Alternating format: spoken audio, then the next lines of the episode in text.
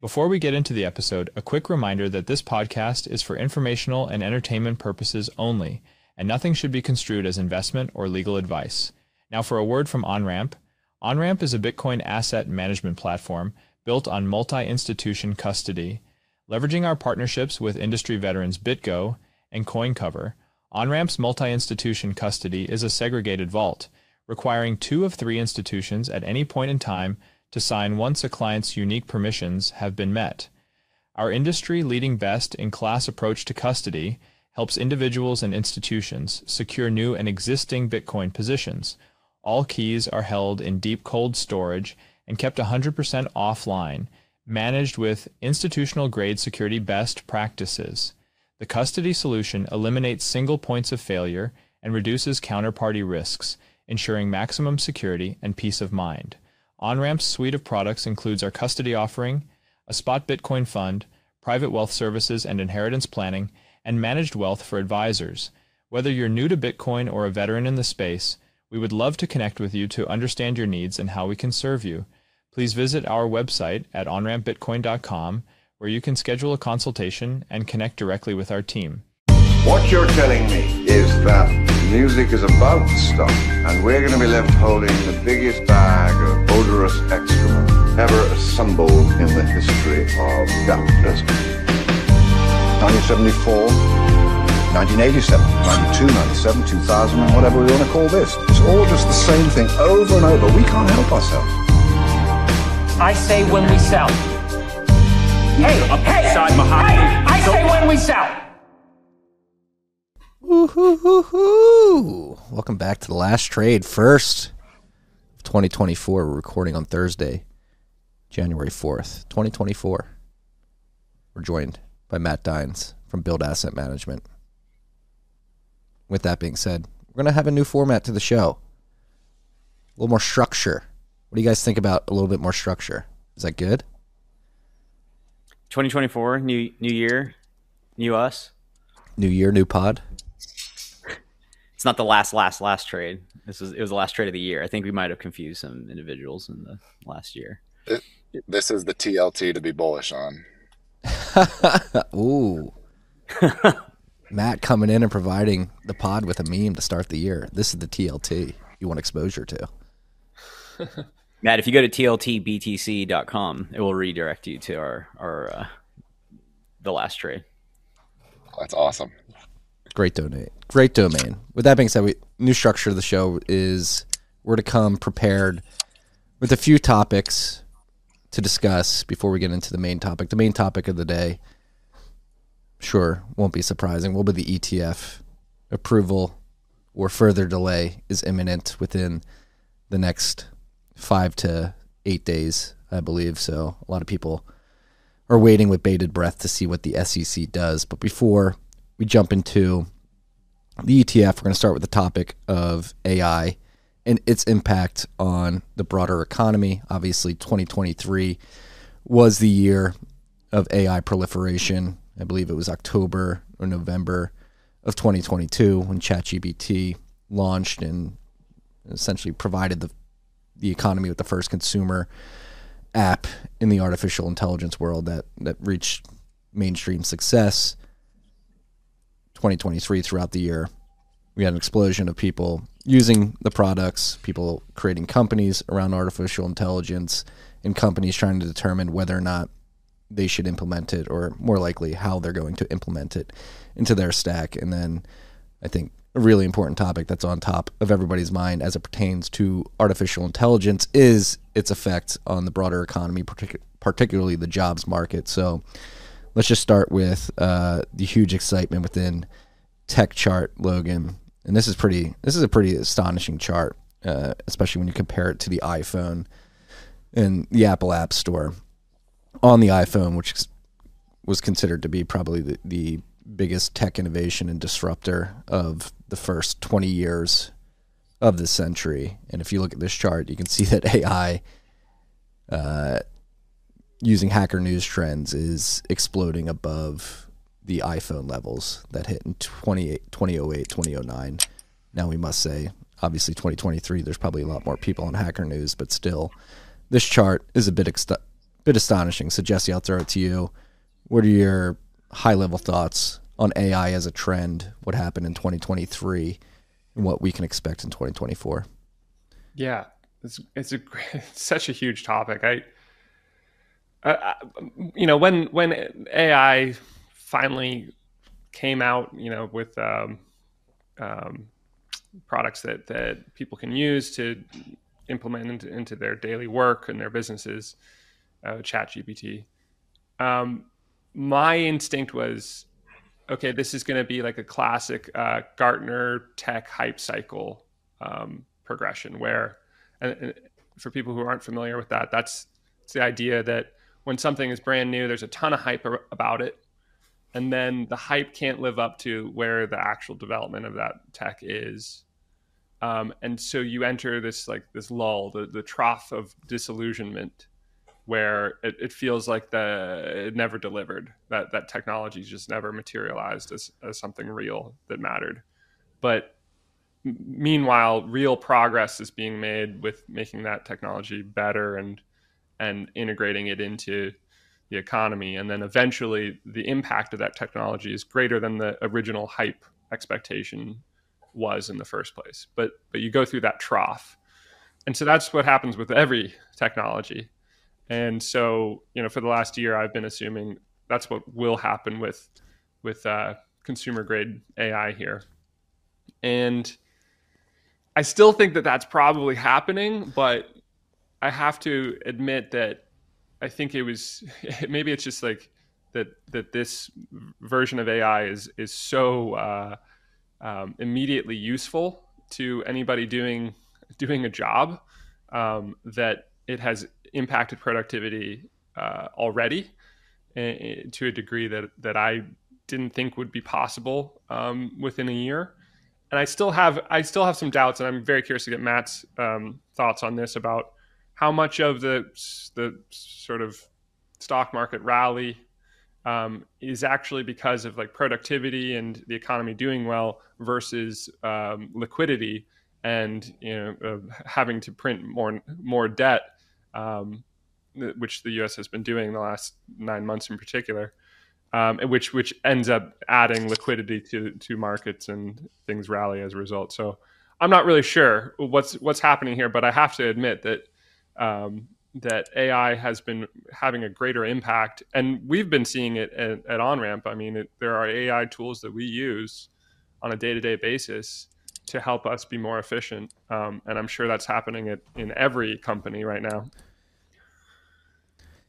Yeah, man, I know you and what you guys are doing at Build is really finance focused, credit credit market focused.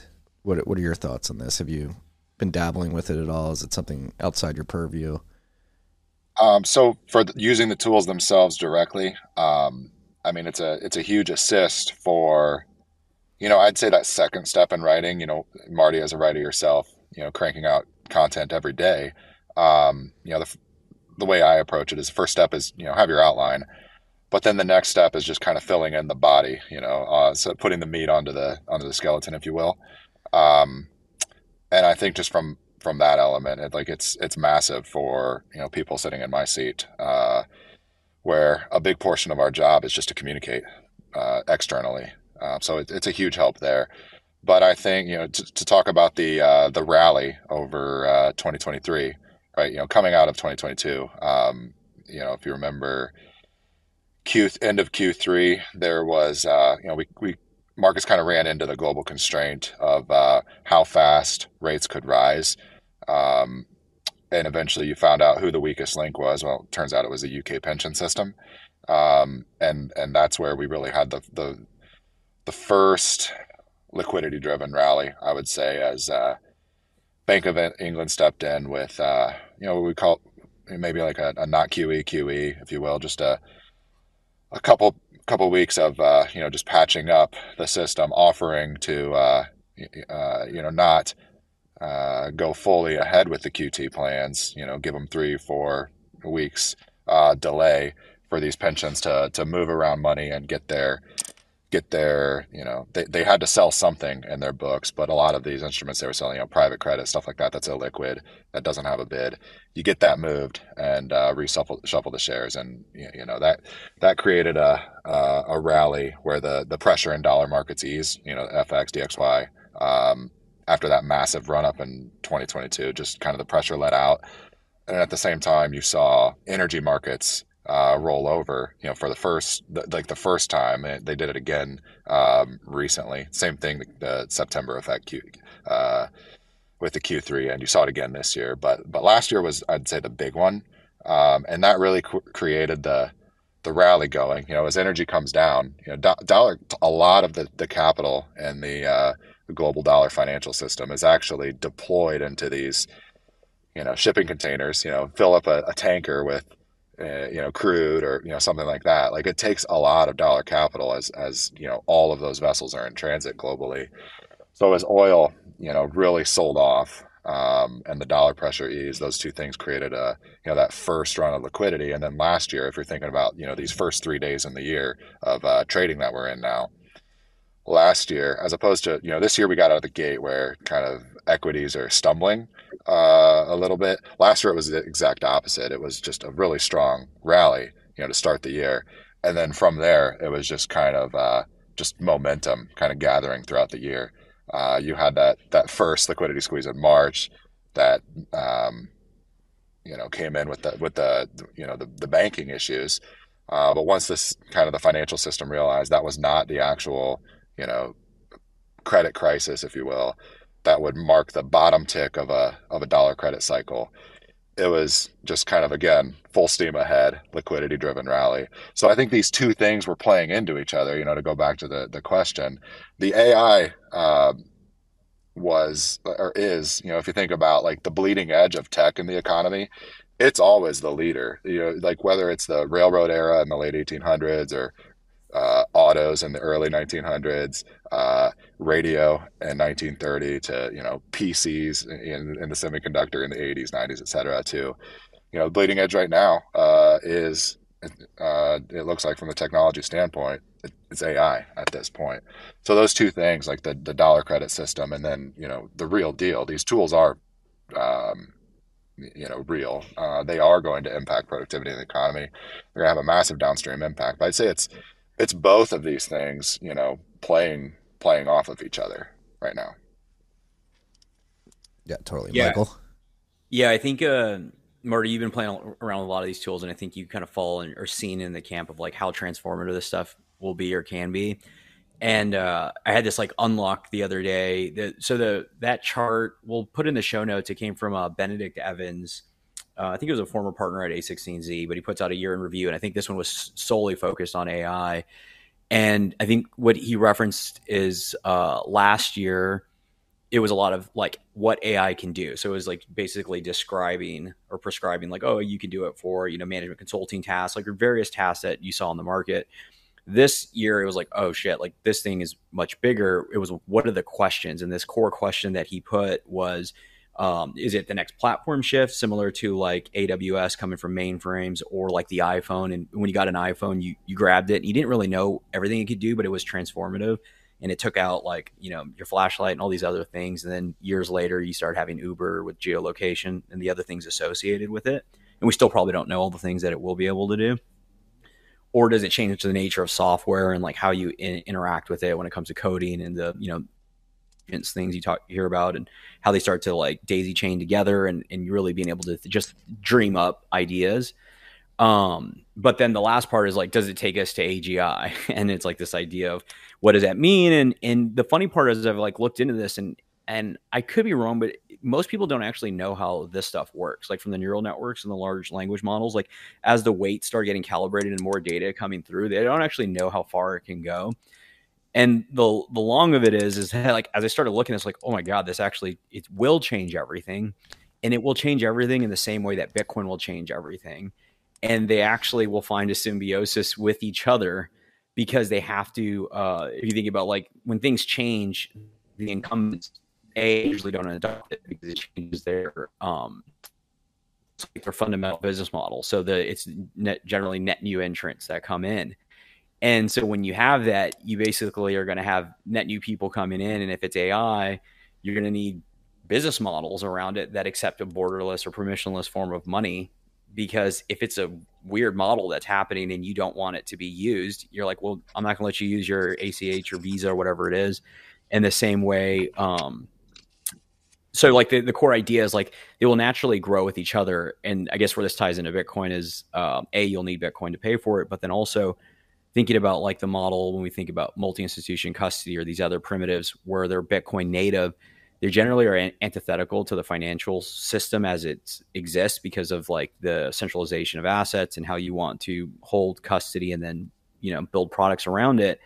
And it's a similar thing where you know these models that are primitive to bitcoin will generally be built by net new entrants not the incumbents because it's so fundamentally transformative or disruptive to their to their um, existing businesses so i don't know if that like fully crossed but it's like this idea that both sides are so big and transformative that it will be new entrants that majority it's an overgeneralization but 90% come from new business models new you know looking at what existed but then building it at a more efficient, better rate than somebody adopting it and then plugging it into their system. Yeah, I think uh, one thing he said there in particular is very high signal, which is most people really don't understand how these large language models work in the first place. And actually, Alex Svetski from the Bitcoin Times has been releasing a series of articles on TFTC this week talking about exactly this problem. And um, so building a large language model is not easy, and like you mentioned, the weights and the data you're feeding it and how you're feeding that it that data are very particular if you want a particular outcome. Um, and I think that will be the big trend of 2024 is people really learning how to actually build an LLM appropriately for the end use case they're looking to serve. And then on top of that, like AGI I, I actually had a long discussion with Alex on TFTC about this. He's pretty uh, convinced, and he makes a pretty convincing art, argument that it's just a red herring, like artificial general intelligence. When you actually understand how these large large language models operate, they're essentially making probabilistic guesses at certain outcomes. They don't really have true intelligence at the end of the day. His thesis is that AGI, artificial general intelligence, is a red herring um, boogeyman that the incumbents can use as a means to create a regulatory moat. Um, and at the end of the day, their large language models will um, achieve quote unquote AGI uh, as they define it. But at the end of the day, it's not really general intelligence. It's could be used as a, a ways uh, to to proliferate propaganda because you're basically getting answers from a model that was designed and created in a very particular way. And so that, that's another big trend I'm looking forward to in 2024 is the proliferation of more open source LLMs to compete with the open AIs and the um, Anthropics of the world. And I think that will actually open up the market uh, for these tools. And I do think, uh, in regards to what you're saying about the convergence of Bitcoin and AI, that is where Bitcoin will shine uh, most acutely, is because these open source models are going to have to be able to monetize and i think that's the biggest problem with these open source models right now is like accessibility who's going to run them who's going to run the gpus who's going to give people access to these models and how are they going to monetize and i think bitcoin particularly lightning network enabled paywalls makes it very easy to monetize those and you mentioned privacy bitcoin if you're a company um, looking to maintain some semblance of privacy while you're using these tools that are being hosted by third parties uh, instead of having to set up an account with your name, your address, your company name, and your bank account information uh, or your Stripe information. Uh, a simple Lightning Network, Lightning enabled paywall uh, really cuts out all that. It's like, all right, you you give me the money, I give you the result. I don't need any more of your information. So that's a big theme to look forward to. And then in terms of where we are in the hype cycle, I do think it is. We are still in a bit of a hype cycle. I think 2023 brought with it insane valuations for AI companies. Uh, anybody in Silicon Valley who left a big tech firm to start an AI company got funded with insane valuations uh, out of the gate, and uh, I, I, find it hard to believe that most of those companies are going to be able to provide the value um, to their equity holders that that actually justifies those valuations. Um, and so I do think that's where we are in the hype cycle, where people were just able to slap AI on a business plan and get a lot of money and crazy valuations. I think there will be a massive correction there over the next few years.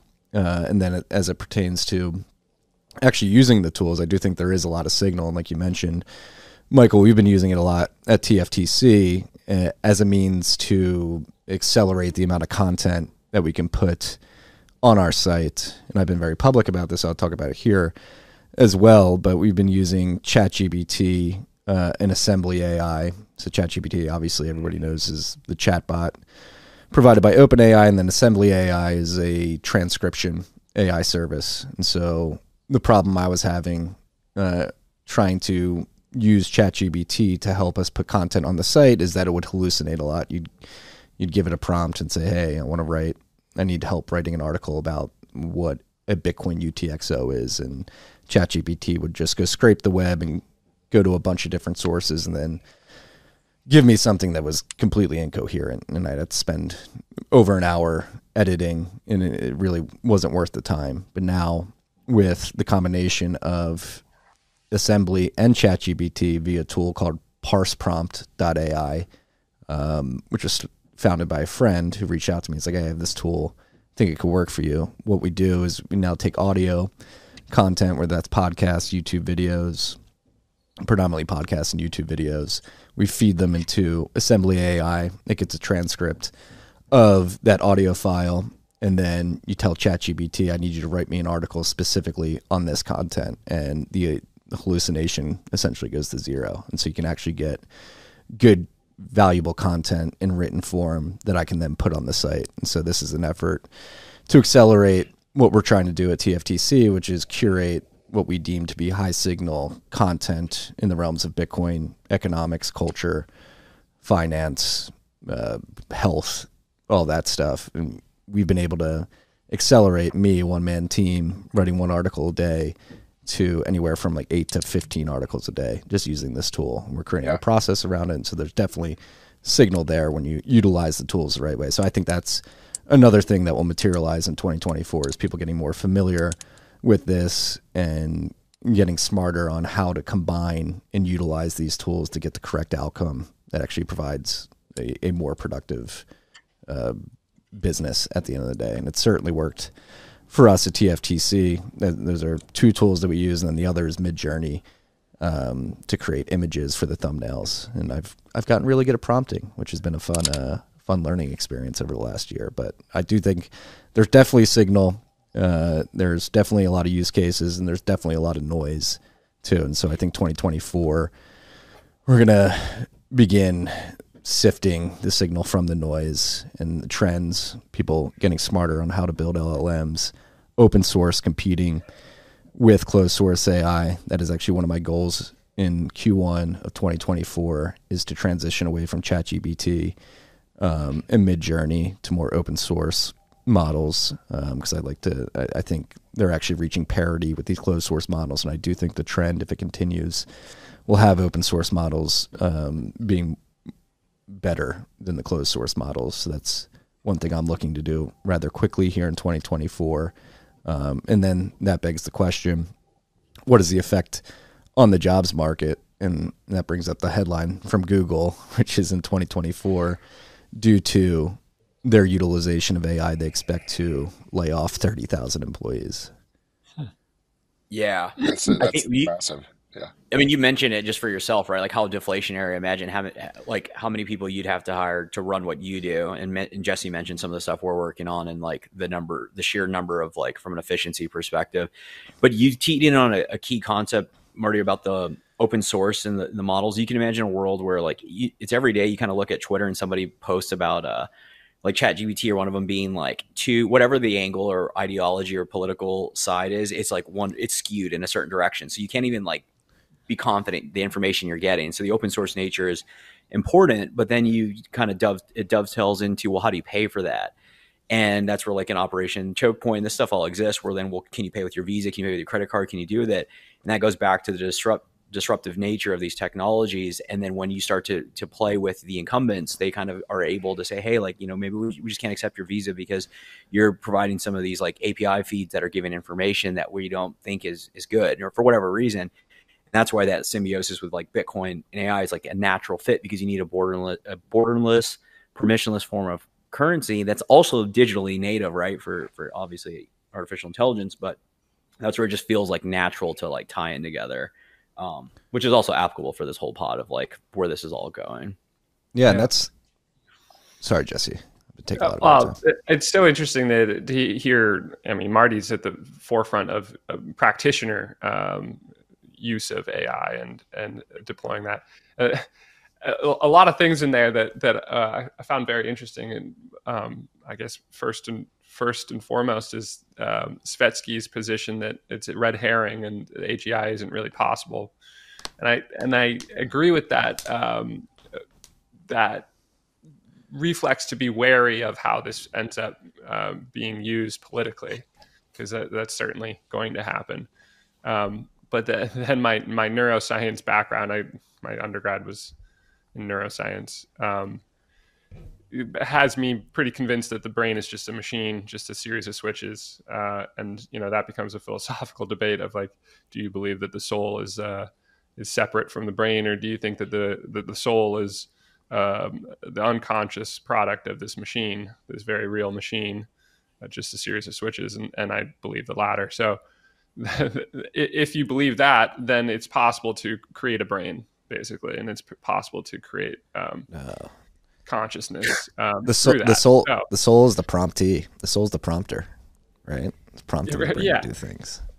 So you know, anyway, that I've I am deeply in that camp as a result of studying that stuff from a from a biological point of view, um, and in all the it's all just uh, synapses and and uh, conditioning, neurotransmitters, but, and yeah, yeah.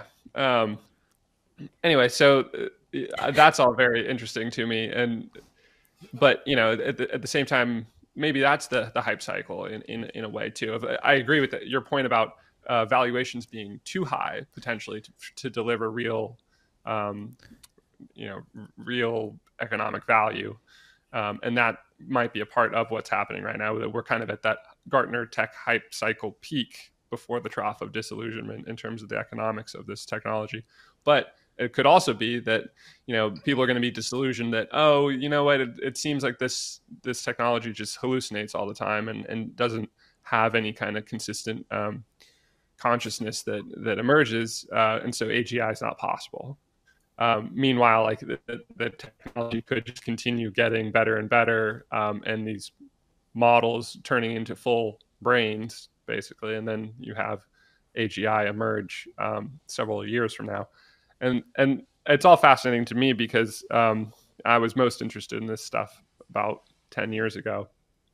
Um, the book uh, Super Intelligence by Nick Bostrom was kind of mind blowing for me back then. Um, and it predicted all of this. It predicted the the you know, you, you, it sort of dovetails with the singularity is near hypothesis of as you have this uh, exponential growth of technology um, and Moore's law continues, where does that lead to? It, eventually leads to a point where computers become more intelligent than humans, and then computers become pa- capable of making better computers, and then that really you know, creates the exponential, um, a singularity moment where beyond that you can't see, you can't predict what the world is like because suddenly progress is taken over by computers instead of humans.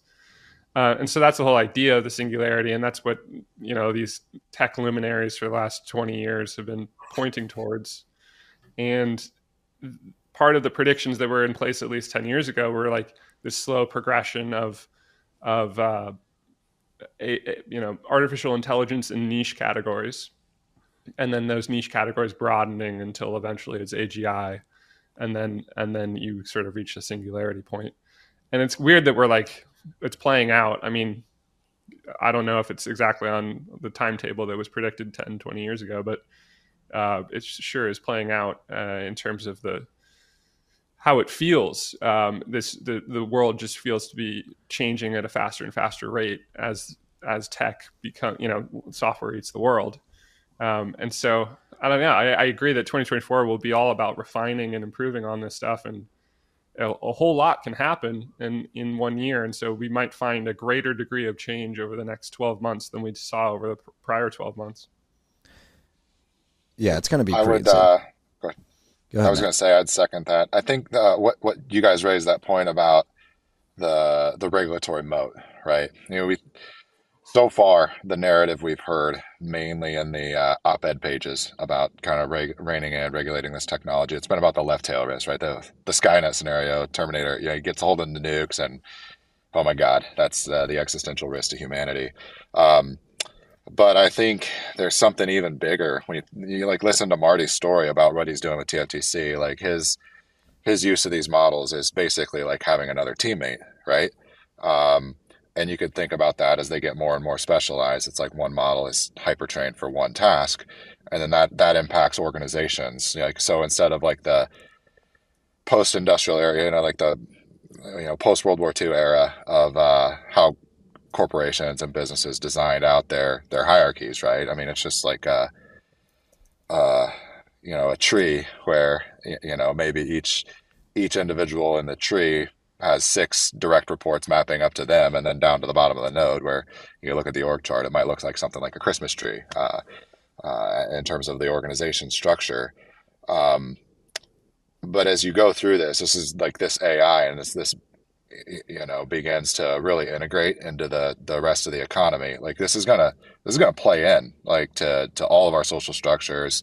Um, the existing kind of financial position of, of organizations as well as you know the the, the public sector, uh, which we can get into later. I mean, it's well known that, that there's serious problems there, um, and also I think you know you think about the the the dog not barking right now that everybody's kind of aware of is what's going on in commercial real estate. Right, there's a lot of you know skyscrapers out there that are just impaired uh, properties. But I think what the like what it boils down to is like our social. This is going to change our organization structure. You know, Marty mentions what he's doing at TFTC. Yeah, compare and contrast that to what the version of TFTC looked like in like the 60s and 70s. I'd say be like the Rolling Stone magazine would be a good comp. Like it's the you know an operation, uh, you know, media entity that that tried to capture the the cultural zeitgeist of all these big things that were happening in the 60s, 70s, and and all of that. And I think that's what TFTC has its finger on the pulse for. You know, right now in this era. Um, but now instead of you know a massive media operation with hundreds of employees, you know, sending these writers all over the world to get the story. You know, Marty has himself, and I don't know how many employees you have, but it's it's it's not hundreds. It's it's more like one, maybe two. Like you, and then you can get all this other work done, and so you're doing the same thing with you know just a much lower footprint right? And that that trickles into like everything indirectly if you think about it. Like it's office space. Like now we don't need to fill up you know floor in manhattan with a, an office for rolling stone. Now it's marty and tftc and you know one room off the commons the bitcoin commons down in austin uh, and everything that kind of trickles down through that. But then it's also like the knowledge worker, right? That's been the base of the uh, this big boom in the kind of the post 1980 world, as you know, the boomers kind of fully entered the workforce in the 70s, and then as they really hit their stride in the 80s, you know, the the the the, the primary beneficiary that was like this this knowledge worker, right? Um, and a lot of these tasks weren't, you know, really high brain activities that a lot of these people were doing. Like a lot of it is just operational paper pushing that is going to be the lowest hanging fruit for not just the AI, like the semiconductor and, and the internet have already eaten a lot of the, the, the, the easiest jobs kind of to automate and manage. But now we're going to move up into like the middle market and, you know, maybe front office part of the stack in terms of like the uh, financial industry footprint. So then when you take it to that level, you're like, all right, that's going to make this office CRE problem you know, uh, materialize as it already is. And then that's going to impact the banks and the, the financial sector. It's also going to impact the fiscal position. As you think about like that taxpayer, right? Uh, this AI, it's basically a, a, a quasi teammate. Uh, it's a, it's your new direct report, right? As you, as one individual, one human takes advantage of these, these tools and, and can hyper specialize that those you know, we call them like synthetic workers. They don't need benefits. They don't need a 401k they don't need health insurance and they don't, you know, there's no good way to tax. There's no W two. So the real tail risk, like, yeah, sure, maybe they get a hold of Skynet and you know, we all blow up, but I think it's even more in front of us. Like all of this, you know, the faster this integration happens, these organizations and existing kind of social structures from the bottom to the top, like at every scale in society, are going to have to um, absorb this. And it's just going to be one of these yeah. periods. It looks like where there's a massive amount of change, not just in the like the the you know as um, Jesse was mentioning, like the singularity is near. The technology is going to get better and better, right? We have tools that can make better tools now, but then the speed and the pace that this system has to that our existing systems have to adopt to this massive change. Like it is, it is. I could. I, the way I see it is the only way I see it is escalating. Like it's going to become more and more front and center. So that that left tail risk of the nukes firing, I, I don't know that that's the biggest thing to worry about right now. It's the eye on the ball. It's like how do we uh, all of our institutions. Like, what would be keeping me up at night if I were a policymaker in Washington D.C. is how do I keep society in line and and you know maintain some sense of organization as this massive kind of phase shift takes place. Yeah, we're, we're, we're entering the, it's a massive acceleration of, of technology deflation, right? And yeah. what, what Booth always writes about. And, and, and Matt, to your point, like we're going to see the reemergence of UBI as, as some necessary political agenda because there's going to be a, a lot more people out of work um, because AI has taken their job and how do we support these people? We should, we need UBI and we need to print money to to help you know uh, retain society as we know it. and so that's going to come roaring back. And and overall, like you you touched on something that I hadn't really thought about before, but AI is is really going to cause the shift away from the knowledge economy that we've known that the, that the boomer world was based on and back and bitcoin is a big part of this story because I think it shifts from a knowledge economy back to a capital economy, um, where it's going to be all about like how, how, do you deploy capital to to create a product and and and good by leveraging AI. And so Bitcoin becomes the foundation of a new like capital based economy uh, after this transition period that we've had over the last century, really of of a knowledge based economy. Hard yeah. skills and hard money are the yeah, the, the next think, next decade. I mean, just to put some numbers on all this, Matt, while you're speaking, I went to my assembly, OpenAI, and parse prompt cost. It's cost me two hundred fifty dollars over the last month and a half to create more than hundred articles. Where if I had to pay staff to do that, it would have been thousands of dollars easily. So right. So we we probably need our own. Uh, we need to do a AI dedicated, uh, you know, or theme TLT. Um, but one thing that's like to play this or what you mentioned about like singularity, it's like there's this natural thing that you're doing, Marty, that I think is really important. And it's kind of like tricked myself into this uh, new pod with final settlement is getting ahead because we've been so busy working here. And I fundamentally believe that like unless you kind of adopt these tools, you just start to move. It's just like Bitcoin, you start to move behind like in, in the world because it's so crazy and transformative and that we look at the deflationary nature of it and the layoffs and all of the stuff. It's like if you want to keep pace, is like getting ahead of understanding the tools, how they impact you, and then I think like for a while, right, it doesn't naturally transition to just no humans are involved in a lot of these tasks. It's just you're augmenting your personal skill set coupled with these tools, and that's how you kind of like make the the the the cliff of like who's still around and who's not um, I think is an important function or like kind of takeaway from a lot of this is it's not all like doom and gloom. It's like obviously this is just a natural part of like deflationary aspects of technology, but there's an important aspect of just like starting to look into it um, because there's a lot of ways to play it where you, you can benefit. Yeah, and I guess that's the big question. I mean, anchoring back to the Google headline of their plans to lay off thirty thousand employees this year because of how AI is affecting their business. I, I think that's the big question that is out there. Does this lead to like a hyper deflationary uh, event that has a, a, fallout of the job market, or do these tools incite something where you have like a thousand roses bloom?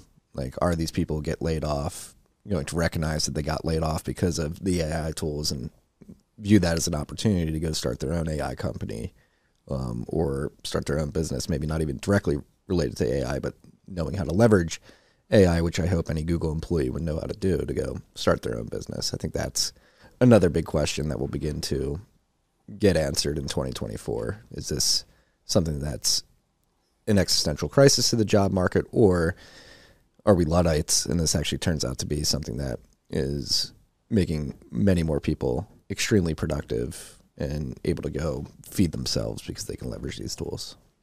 I think it's an ebb and flow kind of thing. If you worked at Google, there's not a lot of places somebody after they get laid off from Google can go and do. Their brain hasn't worked for for for a while. Uh, you know, there's 200,000. I mean, it's just, it's just a fact. Like you go, the golden handcuffs are a real thing when you, these firms hire people so they don't go out to compete or they sit and roll and do the performance review. Um, obviously that's just a generalization, but it's a reality for a large portion of like, just in general, like companies.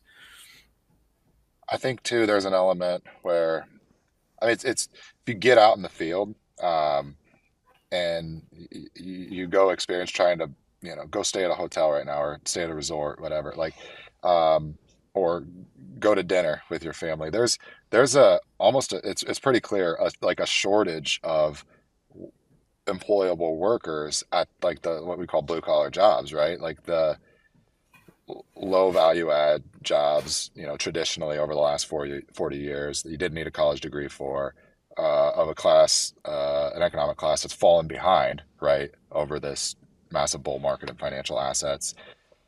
There's a shortage now of that type of worker um, versus you know where the economy's uh, kind of like shedding jobs at the uh, the white collar uh, yep. sectors of the economy. So there's something massive going on where you know this big shift in where society is allocating its its resources, including including our human resources, right, um, is going to need to take place because like there's just you know, it's pretty obvious now. There's all these impaired office uh, skyscrapers across the, the metros in the U.S. And I don't I don't know of too many markets where it, it isn't an actual problem. Um, is is telling you like it's giving signal um, that there there's something even bigger that needs to take place in terms of where our society has misallocated resources. And that goes down to where where we've trained up workers, where the college degrees have been, you know, what what people have been majoring in, and uh, you know where where people have been you know kind of funneled into for economic opportunity you know as yeah. you know, like the luke gromen uh, type of thesis says like we don't have enough you know plumbers electricians uh, home build etc and there's just going to be a, a, massive shift uh, that needs that looks like it needs to take place and, and, and it hasn't been possible it hasn't been possible to make a life as like a like a hotel worker and and you know provide for your family um, because of the last 40 years of bull market and financial assets and how that has impacted the price of everything. Um, but that, and then that becomes what Bitcoin makes possible again of like, you can live a life of a blue collar life of saving Bitcoin and seeing your purchasing power grow over time um, because you have a good money. And, and, you don't need to go to college to chase a high, uh, a high paying job, which has been really the only like viable strategy um, or has emerged as the consensus only viable strategy over the last 40 years in particular.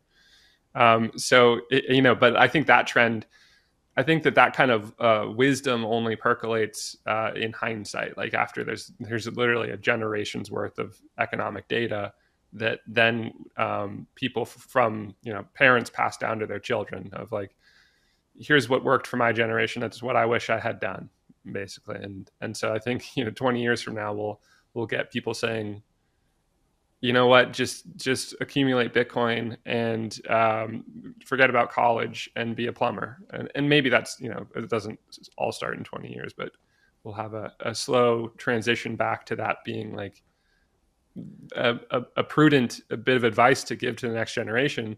And that all makes it possible to re, to to restore um, what has been a gutted blue collar class. Um, so hopefully, hopefully the blue collar workers find Bitcoin and incorporated it into their financial planning um, because that makes it possible to be a blue collar worker and thrive. Uh, so I'm hopeful, but you know we have to reach them with education too. Yeah, the romantic in me likes to think that this will enable people to focus on more virtuous um, endeavors, like building beautiful things, be- beautiful sculptures. Like Yeah. over break between the last two recordings, I was home. I flew into Philly from Austin and got dropped off at 30th Street Station in Philadelphia to head up to New York for a PubKey event that I was co-hosting. And just sitting there, I was I had to wait for like 45 minutes in 30th Street Station. And if you've never been to 30th Street Station in Philadelphia, I highly recommend you take the trip. If not only, When was it? When was it built, Marty? If you, yeah, I, it that's uh, when was 30th Street Station built? It has to be a turn of the century, like Beaux Arts or Art Nouveau or or maybe Art Deco kind of building, right? Back when we still had- 1933. Yep. Okay. So Art Deco, Yeah. probably. it's a beautiful piece of architecture. Hopefully, we can get back to that with this. I, I think we have to find a silver lining in this. The white collar workers are certainly about to see uh, a mass extinction, if you will. It seems brash, but if having used the tools myself, like it's happening, there's nothing we can do about it. You can be a luddite and try to dig your feet in the ground and tell the government to slow things down, but it's not going to happen. Um, we're going to have to get back to building beautiful things, and I do think this will shift people away from the software world towards the physical world, which I don't think is necessarily a bad thing. There will just be It- if you really think about it, it's a practical, obvious thing. Like if you look at it like a, a pie, and like if everybody's here in the white collar, and then you have all these tasks and things that need to be built, and historically for hundreds and thousands of years, we've had this filter. Like it, we've just outstretched that via like money and all the things we know that you have to start going back to like people have to build things, you have to deliver services in the real world. It's it's a you know it actually shouldn't be that kind of like crazy that we say this or like the market is like starting to ch- change. It's like we all have to get into the the Yeah. the circles But- of our competence and like what the market needs. Yeah, and, and that's because the money and and investing in general has made it so that you can't aim for anything but the top ten percent of jobs. Like there's just no, there's not there's no way to thrive. Uh, real, you know the it's- funny- it's hard to thrive. A funny example that's just relevant here is the two smartest, for sure. The one, the other one I haven't worked with, but talked to more mechanical that I worked in my limited career, um, called 15 years, and were mechanical engineers that had to go into like TradFi because it just didn't pay. And that was what society told them. One was uh, from India, the other one went to Carnegie Mellon. And they were the smartest people I ever met. They didn't even want to be doing what they were required to do. And they were the best at what they did. They wanted to be out like working with like kind of like prints and all the things associated with it, but they were there like working with numbers. And that's because of what Jesse just related to. And there's so many people like that all over the job sector globally that are just forced into these functions that they weren't based to like Marty's point. It's not even necessarily romanticism. It's just a reality that people build things when they're not worried, like beautiful things when they're not worried about like being able to, you know, live paycheck to paycheck. And if all the things associated with come with like a bad form of money. So this is definitely going to happen. It's just going to take time. Yeah, I mean the Oh, there's the chief. there's nothing. Oh, go ahead on that one. Go ahead. I was going to say just to piggyback on that, Michael. The chief investment officer, of the fund I worked for out of college worked under, uh, was a Russian cosmonaut and immigrated to the U.S. Wow. to to write algos for, for like hedge Yeah. fund indexes and stuff like that. this Yeah, is it's the this joke is not about new. I mean, yeah, we we we've kind of experienced this as you know the in the '90s, all of the the the PhDs, the quants, kind of like got pulled in by Wall Street, you know, to create new exotic derivatives or price them, create some, you know, uh, really complex formula, so we could create a new instrument to trade. Um, we've kind of seen the results of that. We we saw this. Uh, uh, you know, subprime crisis where we, you know, built these models and created uh, the AAA credit securities that the financial system needed. Um, you know, at the base layer of the system, you you need a AAA, you know, credit asset to keep leveraging uh, on top of the system, and we saw it just completely fall apart in 2008. So we know we're building, you know, we're we're we're engineers are trained to think like in the laws of physics that these are like, um, you know, uh, like honest discoverable truths of the universe. It's not the way you know financial markets and humans, you know, at the end of the day, kind of operate in practice. But I just you know had this thought. Remember Isaac Newton, right? The the peak quant of all time, right? There's only a few others who hold up to that name, like maybe Gauss, you know, a few others, Einstein, like they- they're the best, right? He went through this same thing Uh, I forget what role he had. Maybe as like chancellor of the exchequer in England, or maybe he was the head of his uh, university's endowment. I can't remember what it was, but he got roped in massively by I, I think it was the South Sea bubble, and yep at the end of the day, like he just threw up his arms and was just in complete disgust. He's like, I can calculate like the masses of heavenly bodies and you know all of that, but it's like at the end of the day, like I cannot calculate or comprehend you know the the decision making and financial markets of of like the behaviors of of mankind. So um, it, this is you know other bubbles you know throughout history it's like kind of history rhymes not repeats but there's there's nothing new under the sun as as much as you know we're talking about this the term we used, um, you know, five minutes or ten minutes ago to call this was like a mass extinction event, you know, in, in the economy and the you know knowledge worker or the white collar sector of the economy. It's like I wouldn't I wouldn't call it that, like just because it's it invokes too much sense of fear. I, I would I, I, think and panic. Um, this is something you know economies like we've been through. There's there's precedents for this. It's going to be painful. There's going to be band aids ripped off, and people are going to need to adjust. But um, we'll make it through and uh, and you know I've heard you know Marty I think you did a podcast uh, with Parker talking about the the GFC in 2008. That was a massive rug pull, you know, for people to deal with. Like just the financial sector got bailed out. You know, the bonuses continued uh, for the industry. Like no one uh, faced any repercussions for the for the mistakes made over you know the pre financial crisis era or or the decades ahead of um, you know, uh, uh, ill thought out decisions that ultimately led there in policy. But uh, the, at the end of the day, like the American working class, whether you're white collar, blue collar, like you got rug pulled off of that one. So, you know, as much as you know, we're talking about this, this is a big technological shift that's underway and accelerating. But you know, we've we've survived worse. I think, or hard, like the, I don't want to say as bad as it is. Like you can keep digging and hitting rock bottom, but this is just like how the world works. We have to adapt. We have to uh, integrate this into our businesses, into our economy, and that's that's really the only way to get to get through this is to get like cross that bridge, build the bridge, and get to the other side. I, yeah, the Isaac Newton one. I appreciate that. Extinction event like this, this is a bit. It's a bit too alarmist. I agree, Matt. That's actually one thing in 2024. I'm not trying to be doomer. need white pills. The white pill is we're going to get back to building beautiful things. There will be some turbulence between now and the beautiful things being erected, but as Matt mentioned, this has happened many times throughout history. And Marty was not kidding. 2024 New Year TLT. The last trade is an AI podcast.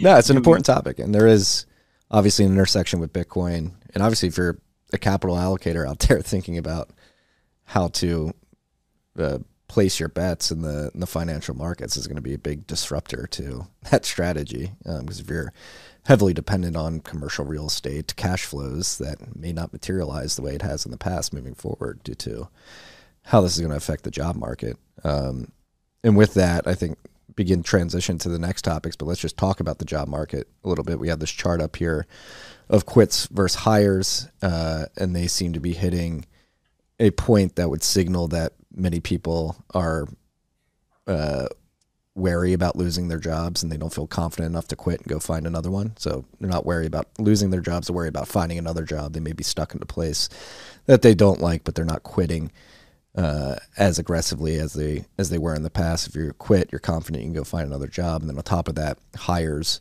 both of these quits and hires are below pre-COVID levels. Um, so people are holding steady in their jobs and then their employees are not employers, excuse me, are not hiring as many people. And this is an interesting chart to juxtapose with the jobs data that came out today, the unemployment data that came out today. That's also reaching um, pre-COVID levels as well. That that you had it up there. That that one right there. Next one.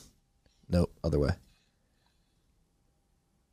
Logan's looking for it. There you go.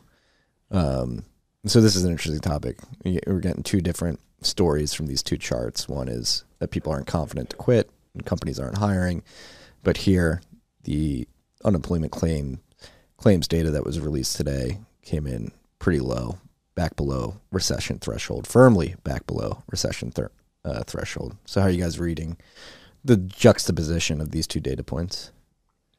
Jesse, we'll throw it to you th- that last one kind of throws me for a loop. I don't know what to make of that. I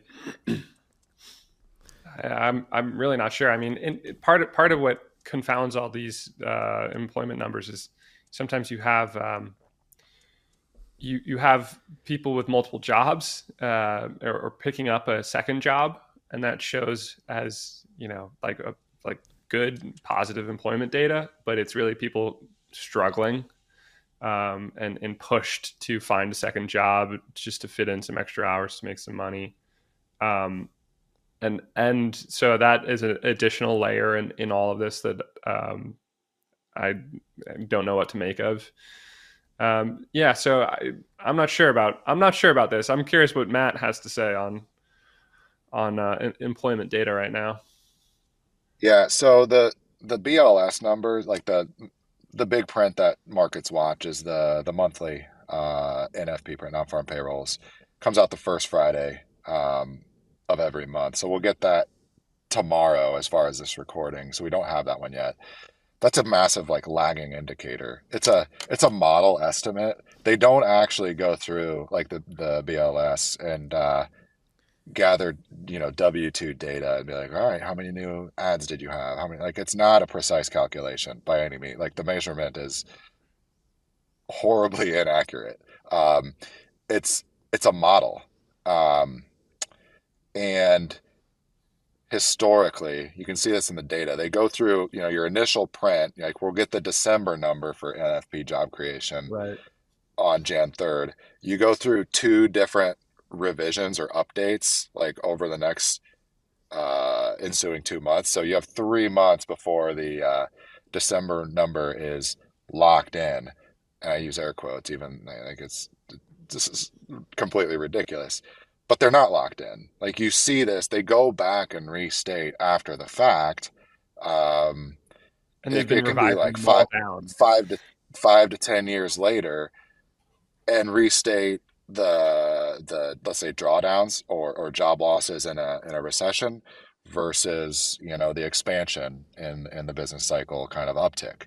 Um, so the NFP numbers are just like if you're using them as a speedometer, like they're terrible. You they don't tell you anything like in real time. The continuing claims numbers and new unemployment claims, those are better because like they're consolidated from the state level uh, like like like so you have kind of a, a more of a bottoms up kind of real time snapshot and they're reported weekly.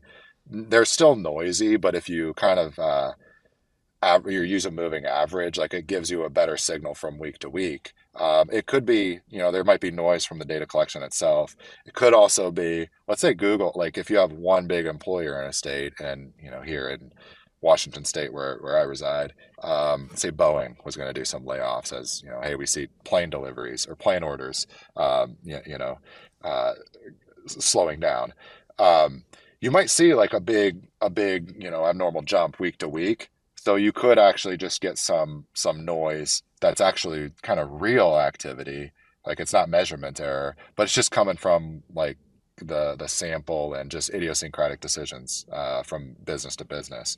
But those continuing claims numbers are actually kind of better as a as a signal to where the economy is, in my opinion, than than just watching NFPs and seeing where it comes into month to month. Now the markets, you know, there's equities and bond markets just are hyper attuned to respond to that um, NFP print as they come in one, two, and three. It, it's it's kind of like uh, the beauty contest, if you will, and we're we're judging people based on you know what they look like at age 20, as opposed to you know maybe where they are in life 30, 40 year olds, whatever, in terms of what they've actually accomplished and how how it actually plays out after the fact. Um, so this will create a lot of like noise and markets, but it's not really a reliable signal if you're if you're basing asset pricing on uh, on yeah. those reports. But financial markets are doing that, so it uh, it makes it hard um, yeah. from week to week to really get the picture, or month to month, if you will, over the short term to see what's going on. But as the bigger, longer term revisions come in, they've already like you already saw the BLS revised down prior months of last year for job creation we claimed happened and you know the first few quarters of the year those got revised down and that was after the third and you know supposedly final print once the facts are rewritten um, you'll see the economists come out and you know put in some new final estimate and and lock the number in stone. And it just kind of begs the question, like, what was the real truth? Like, how do you know? Because now you're going back and basing this on a model. Like, do we go back and you know collect the W twos and see the real data? Uh, what was what was the actual uh, uh, number? It just, I, I I think, in my opinion, it just goes to show how hard it is to technocratically manage the like an economy from a central planning standpoint from the tops down based on policy decision like like from an office in Washington D.C. where you're trying to micromanage all of this. And it kind of bundles it, it, bundled into that question is like how we manage monetary policy right now. It comes from you know a board uh, of people sitting around a table at the Eccles building who are going to communicate like one interest rate and, and manage this whole thing. It's very hard to do. Yeah it, it's all kind of backwards looking too. I mean jobs numbers can can be looking good right now because sentiment is kind of good right now because we've been in nine months of positive liquidity uh, that has caused markets to surge. And so I, I kind of have this I have this sneaking suspicion that we're in a bit of like a dead cat bounce um, sentiment wise right now. Like the rally right now doesn't feel to me it doesn't feel real like or, or sustainable I should say. Um, like, are we really going to rip to new highs uh, right now with what's going on with the deficit in particular um, and, and the national debt? Um, and you know, the AI explanation is like, okay, maybe maybe it's real productivity, but this I don't know. I I have this sneaking suspicion that we're going through the same motions that um, 2007 uh, into 2008 had with like people saying, "Oh, we we had a we had a little gully, uh, and things are recovering, and it's all good," and people actually fall for that sentiment, um, it, you know, and and you get caught in a in a bull trap um, where you you get bullish and sentiment feels fine, right when you shouldn't. Um, that's a little bit doomer on my part, I admit, but I just don't see how we're gonna the stock markets are gonna rip to new highs but you know, then again, it, it comes back to liquidity and and uh, if if we're in a QE environment because we're printing fresh debt, um, you know, deficit spending is is the name of the game. Maybe that's what's going on. I I, I don't know. I'm I'm a little perplexed I, at how the stock markets have been so positive.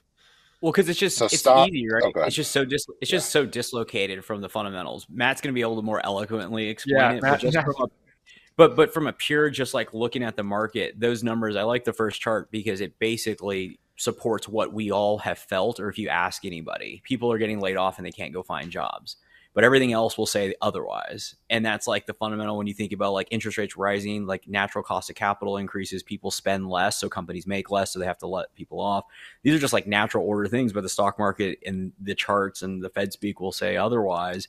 And i think that's the part that's confounding on your side jesse is like well what's happening because we're at all time highs, but then there's all this like weirdness around us that doesn't feel good. And I think that's natural, right? Because like we're feeling it and seeing it in the market, but uh, the actual stock market is saying otherwise.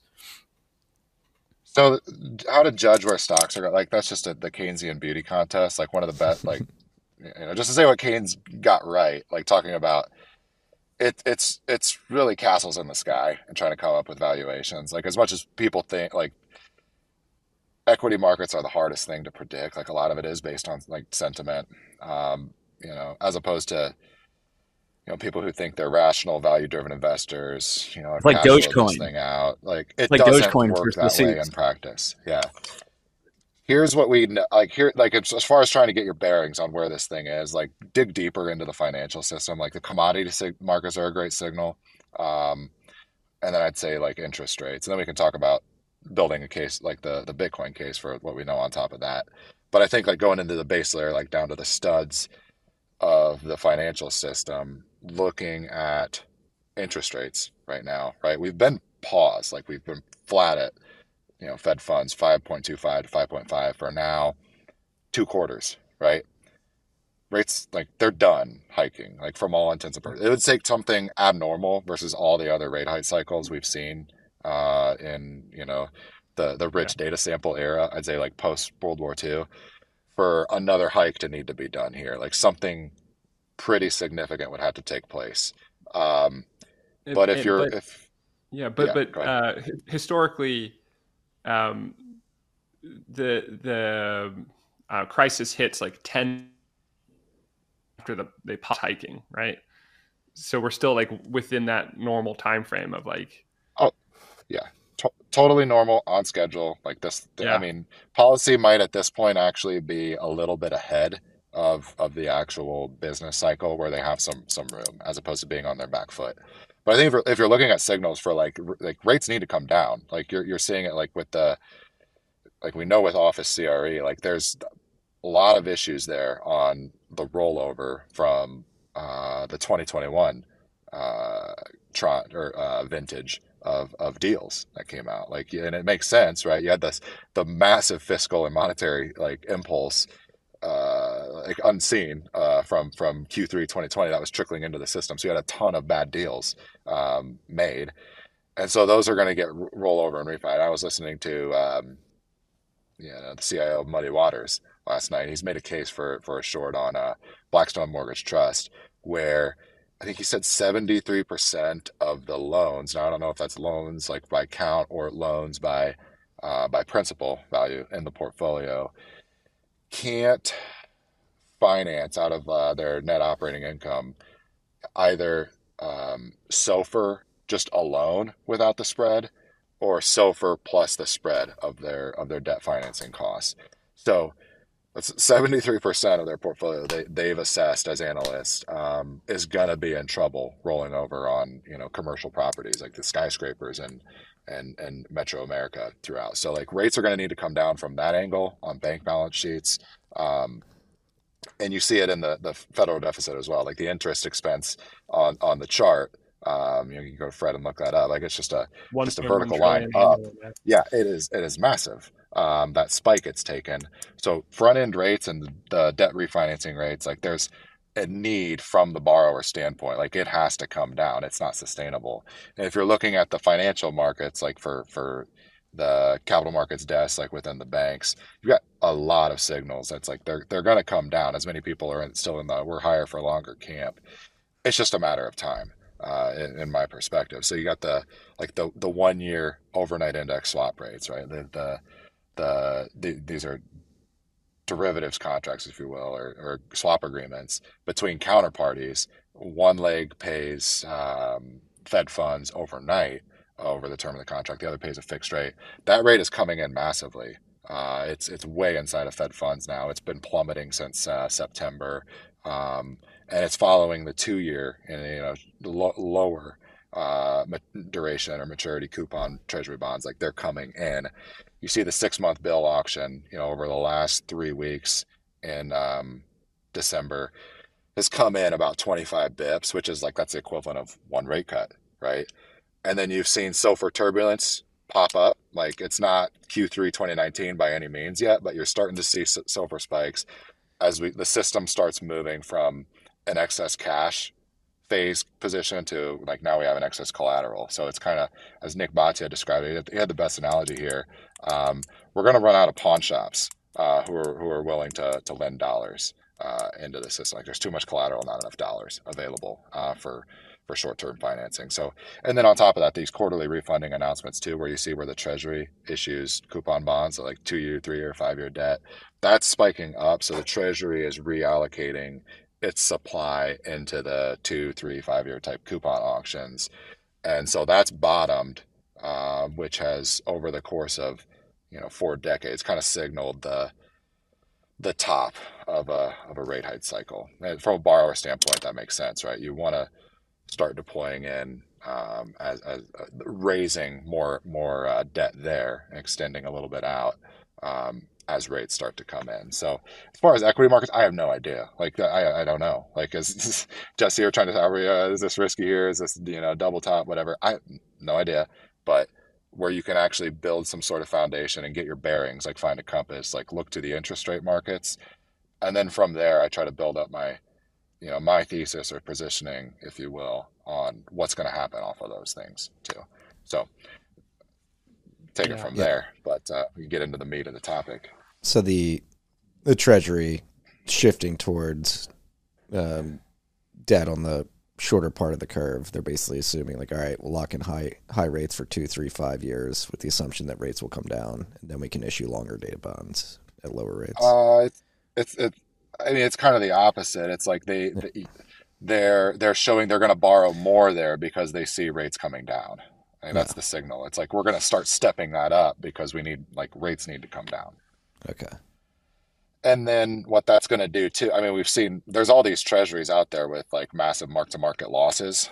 Um, but as rates come in, I have no idea what's going to happen to the long end rates. Like that may stay, you know, relative ballpark. You know, we're at f- roughly four percent now. We were at like, like we were hitting five, right? Um, back at the end of September. Long end may still stay volatile. Like we, you know, d- base case right now probably don't expect to see the long like the long bond coming into like 1.25 like where it was at the lowest of 2020 i don't think the long end investor at this point like trusts the that to like a 30 year debt instrument at 2% from the US Treasury to be able to maintain purchasing power. Like that bridge has been crossed. They've taken too many losses going to that island. They're not going to do it again and and and bid that thing to 1.25. Like it maybe that happens if it's like absolute panic like we get a something worse than covid at the bottom of this credit cycle but i think the the lessons learned and the pain inflicted like i don't see it going there again now where front end rates come in um, and they they you know base case they do come in um, i don't know how far they go but this whole effect like it's going to make all of the debt they dis- issued in 2022 2023 at these higher rates that's going to kind of pull up their balance sheet capacity. Um, and it's going to kind of pull in a lot. Like, let's say you had a five year bond issued in 2020. Now that's a 2025 maturity, a treasury. It was issued at like zero, basically. Took massive losses and, in 2022 and 2023, but now it's kind of pulling to par. And uh, those and then the rates are going to come in as well. So you're going to get more kind of buoying on the bank balance sheets and the financial system balance sheets. So that, sh- you know, expect that, you know, base case to create more capacity for more credit creation. And we have, you know, some continuation. It's going to be weird. We talked about all this kind of strange new stuff in AI and commercial real estate, all of these dynamics that the system has to deal with. But as we go through this cycle, like they're going to have some capacity to, to try to absorb all of those things that they need to, to tackle. But I'd say this, like, this is gonna be like their their their menu, like what's on their their plate. If you're like a lender or if you're at the U.S. Treasury or you know one of the key players in this system, I think your your your docket of work is like harder than most, if not all, of the cycles. Maybe not 2000. 2008 was like really hard to deal with but uh, this one's going to be more of a challenge i think in terms of like the lineup of what you have to go through if you're sitting at one of these desks you know, in this cycle ahead Trying to keep the Rube Goldberg machine. yeah absolutely we'll create another four letter acronym and you know problem solved Yep. right well, that's another interesting thing to look out for 2024. That's what they do with uh, BTFP um, in a few months here. that's that's coming up on renewal and another interesting Im- impact there like it's based on this one year overnight index swap rate and uh, that's come in like massively so you can go and post your one of your 15 different government agency bonds uh, that are allowed on the list of collateral that they accept you can post it take out a loan now on a rate that's come in a lot like it's sitting at you know something like with a four handle and you can go redeploy that into another interest bearing instrument earning you know still you can get five somewhere six whatever but there's just a lot of that. Um, a lot of that btfp borrowing is just kind of balance sheet arbitrage to pick up free money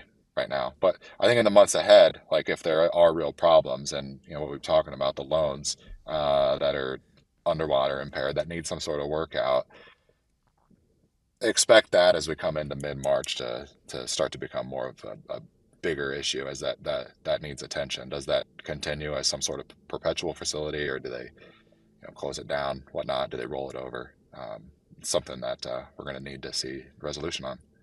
Yeah, it's interesting when you issue these new four letter facilities. it creates these arb plays that were probably unforeseen. yeah. At the outset that have externalities of their own that you have to deal with on the back end. Yep. Yep. It's all I'm just thinking again, Rube Goldberg machine. That's what it seems like, and they're scrambling to keep it all together. Can they? We will see. They've proven to be able to do it up to this point, but um, with that in mind, transitioning towards the last couple topics that we have for the episode. Um, we're going to end on the ETF, but before we get to that, stepping stone to that, there was an article out in Bloomberg when it dropped. Dropped um, January 4th, today, this morning. Citi alumni plan Bitcoin securities that don't need SEC approval.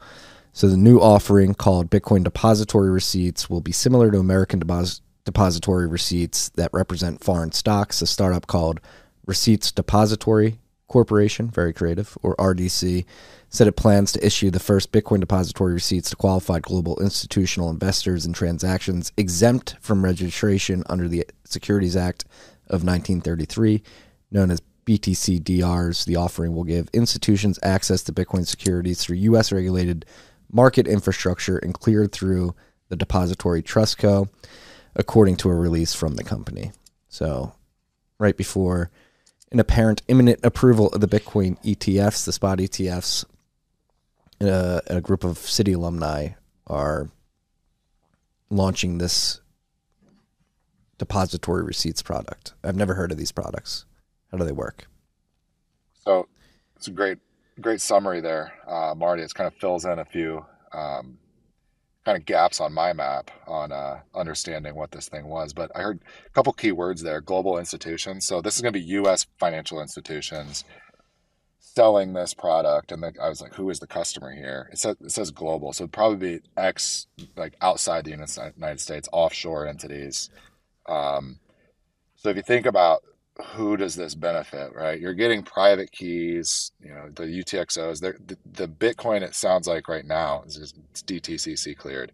Um, the Bitcoin is going to be to be, you know, custodied. You know, where do you call its home? It's going to be U.S. domiciled, is is my understanding here. So you get the U.S. capital markets, all the rule of law, everything that benefits investors, and why besides the economic growth and we, we, can talk about the bullish case for this country everything we have going for us like in the positive column um, you get those benefits um, in terms of capital markets. And the united states has kind of the most uh, well structured robust capital markets i would say uh, in the in the world. You know you have a lot of competition from london tokyo singapore et cetera. but uh, this is still where global capital wants to allocate. So i think that's where this product is. And part of the theme as we get into the Bitcoin ETF and what this means, like we can talk about the cash settlement. I, my read on this is the big capital markets players are, are they're they're awake um, and they want to see the the real capital stock. And at this point, you know, maybe they're not all convinced that Bitcoin is the real capital stock. Um, you know, Jesse, was this before we were talking or during the interview? You talked about the shift from kind of a financialized economy into like a capital economy. And I think that's what this is. You want the UTXOs fitting within the borders of your nation state. So I think this, as you talk about the the ETF, uh, these 13 ETFs that are looking for the approval window to come through, um, I think this is part of that theme. Like this is going to become more and more pressing of a challenge as more and more nation states enter the game. Marty, you've done a great job talking about this, you know, and the and the follow ups to El Salvador going first in 2021. You know what you talked about with Bhutan, what you talked about with um, Oman, you know, entering the mining game. There been another one like UAE, like there, there's other nation states who are getting in the mix now. Argent, yeah, Yes. Um, I think they're real. I think you need the Bitcoin ET, uh, UTXOs inside of your border if you want to actually have a, uh, a capital base inside of your society's economy. Jesse, thoughts on this? I, I, yeah, I'm unfamiliar with the this type of instrument, so uh, I I suppose it's it's like a clever way to have um, like a fund like vehicle but it's unclear to me what the like stipulations are and like redemption policies and and who knows what. Um, but yeah, I think I think Matt is keying in on th- this. Seems like a a play for leveraging all the attractive qualities of of having a, a structure in the U.S. Um, which is beneficial to to the U.S. ultimately in this like in this uh, race that people don't seem to know we're in of uh, where is going to be the the native home of Bitcoin. Uh, hopefully, it's in the U.S. because that'll that'll be uh, that'll be our, our international advantage or add to our international advantages for the next century if if if we manage to achieve that. So thankfully, capital markets are waking up to uh, uh, needing to set up this infrastructure um, because there's an opportunity for them to make money. Um, but you know, I think it actually has this geopolitical advantages um, if if people earnestly pursue uh, building Bitcoin infrastructure here. Thanks for tuning in. If you're interested in exploring any of these topics further or want to learn more about how we can help you secure a new or existing Bitcoin allocation, get in touch with our team at onrampbitcoin.com. We look forward to supporting you on your Bitcoin journey. Yeah, it seems like Matt, what you said, people at the institutional level are recognizing, all right, we need exposure to this. I think this product's pretty unique, particularly that you'll be able to track the UTXOs. They'll clear through DTC, which is interesting, an interesting development, which hasn't been um, brought to the fore until today. And then this tweet came out, which signals that this trend is definitely growing uh, by Marty Party. Breaking a pattern is emerging. Other funds registered as securities already trading on the NASDAQ are amending their prospectuses that they can now expose 15 to 50% of their AUM to Bitcoin through spot Bitcoin ETFs. Here we see Advisors Preferred Trust, filer CIK triple zero one five five six five zero five can now hold 15% AUM in spot Bitcoin through Grayscale GBT that would be their ETF. The fund may invest up to 50% of its total assets to indirectly gain exposure to Bitcoin through shares of Grayscale Bitcoin Trust, ProShares, Bitcoin Strategy ETF, and Bitcoin futures contracts. Uh, don't yeah. need to read the one quadrillion. I love this one at the end, but this is essentially like the amending of prospectuses to include Bitcoin into the buckets that their mandates allow them to invest in. Yeah, people people have been wondering like, okay, what who cares about the ETF? Like, you can buy Bitcoin uh, yourself. Like, what does it matter? this is why it matters uh, because the, the, ETFs create a, a, viable vehicle for funds to deploy a portion of their capital uh, into Bitcoin exposure, which results in in the ETFs having to buy Bitcoin to back that um, that capital um, they have to you know they have to actually buy the bitcoin. So this is how you know this is how i don't know who who's running this fund. Um, it could be a small shop. It could be a medium sized shop or a big shop. Um, but that sets a, a, you know that's a, a, precursor to what's coming i think of of every fund saying oh shit okay we can't just have our usual strategy in in, in this era where bitcoin is monetizing we need to add in another pillar to our investment strategy and have Bitcoin be part of our allocation. And then and then they're all going to amend their uh, their terms like this and uh, give themselves the flexibility to do that when when it's a bear market and you know Bitcoin has drawn down 70%, you know, maybe that happens 3 years from now from from a peak of 200,000 uh, and we'll have another drawdown and and then these funds that now have a vehicle, the ETFs, that they can use and have amended their prospectuses um, can come in and say, all right, now's the moment we've been waiting for. Let's pile into Bitcoin. And now, you know, now you're talking about setting a setting the price floor three years from now in a bear market because Wall Street has woken up to this thing is going to keep happening. It's beautiful. Yeah, a couple weeks ago on uh, the last trade, I can't remember which guest it was. We were talking about our commodity funds going to allocate in. Um, and it comes down to like a portfolio manager and the investment committee. Someone has to like recommend that, that decision. Like it has to go through a process. You don't just, um, you know, on a fund. It's not like you, you know, hey, I'm going to buy Bitcoin as an individual. You're just like, I'll just open a Coinbase account or uh, whatever, an Unchained account. Let's go go with that route, or um, you know, sign on with Onramp, etc. Make that decision. Like you've got to go through a process to get this done. But the reason you would do that is because I either want to buy or sell it. Like I, I see the the market, and at the end of the day, we're all judged as a you know a, a fund manager um, on our on our portfolio returns against our peers, right? You want to get into the top of the category, so someone sees you know whether they you you would make this decision to allocate 15 to 50 percent in long because you see that as you know a performance enhancer, if you will, like to get in front of that. So then you're looking at you know stepping in front of you know your peer group and hopefully generating excess return. So is this, let's just say we have a Bitcoin bull market that we're in. We've already gone through, I believe, the first wave of it. But as 2024 kind of you know proceeds and we work through this, um, you're going to see the portfolio managers and um, investment committees who make the right decision uh, rewarded for it come into the top of their peer group and you know at the end of the day this is all about capital returns so yeah, bullish case, and this is a, uh, just another capital route pulling in towards ultimately like buying UTXOs. Well said. Yeah, and that's and that's from you know you're you've been in that seat, uh, so you know the incentives that are at play for every portfolio manager. It's like, how do I get an edge? How do I oh. get that promotion because I've delivered performance? And then here's this low hanging fruit. Yep.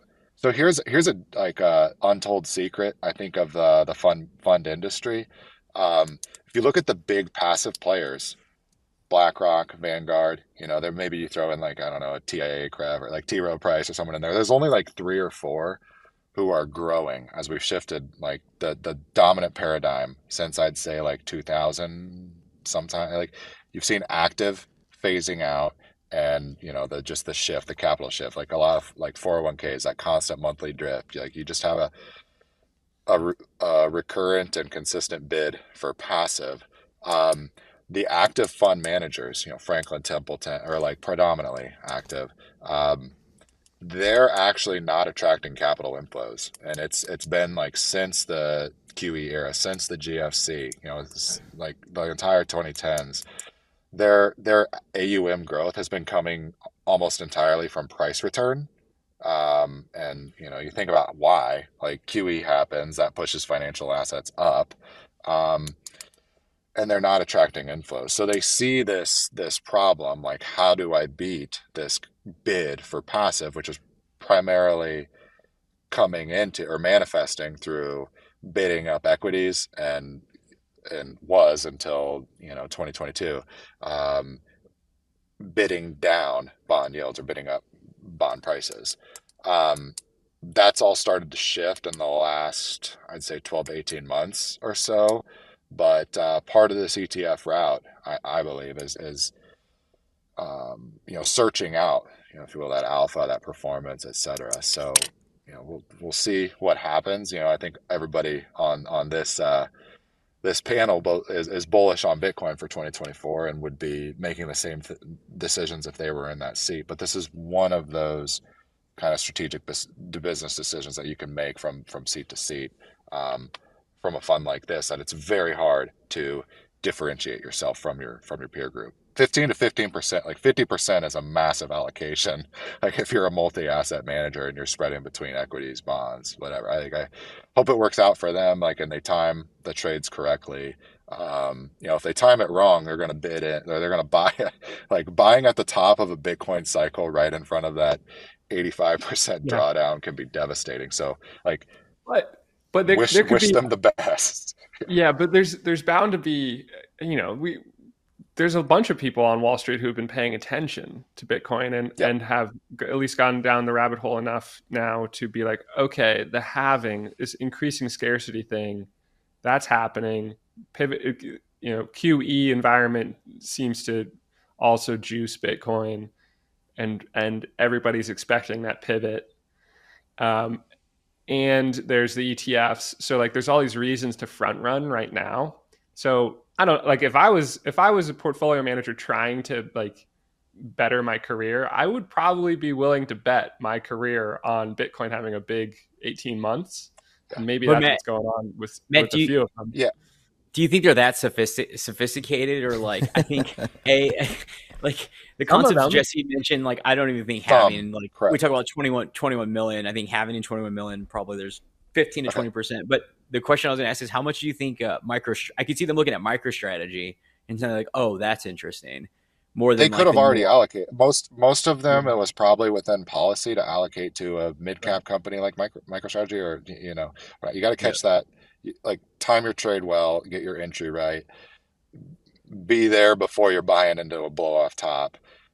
Otherwise, if you like, if you have the right thesis but you're terrible at execution, like the results can be pretty bad from the the standpoint of like what can happen. So like I don't want to sound like I'm putting anyone down here. This is not a negative here, but if you look at El Salvador's allocation into Bitcoin, like you got to pat them on the back for making a bold move, taking a big risk, like going out there. But Bukele, like it was three weeks ago, I think he published his trade blotter, if you will. I don't. He didn't put the actual trades on, but he put the green dots on the line of Bitcoin price where he was increasing his allocation.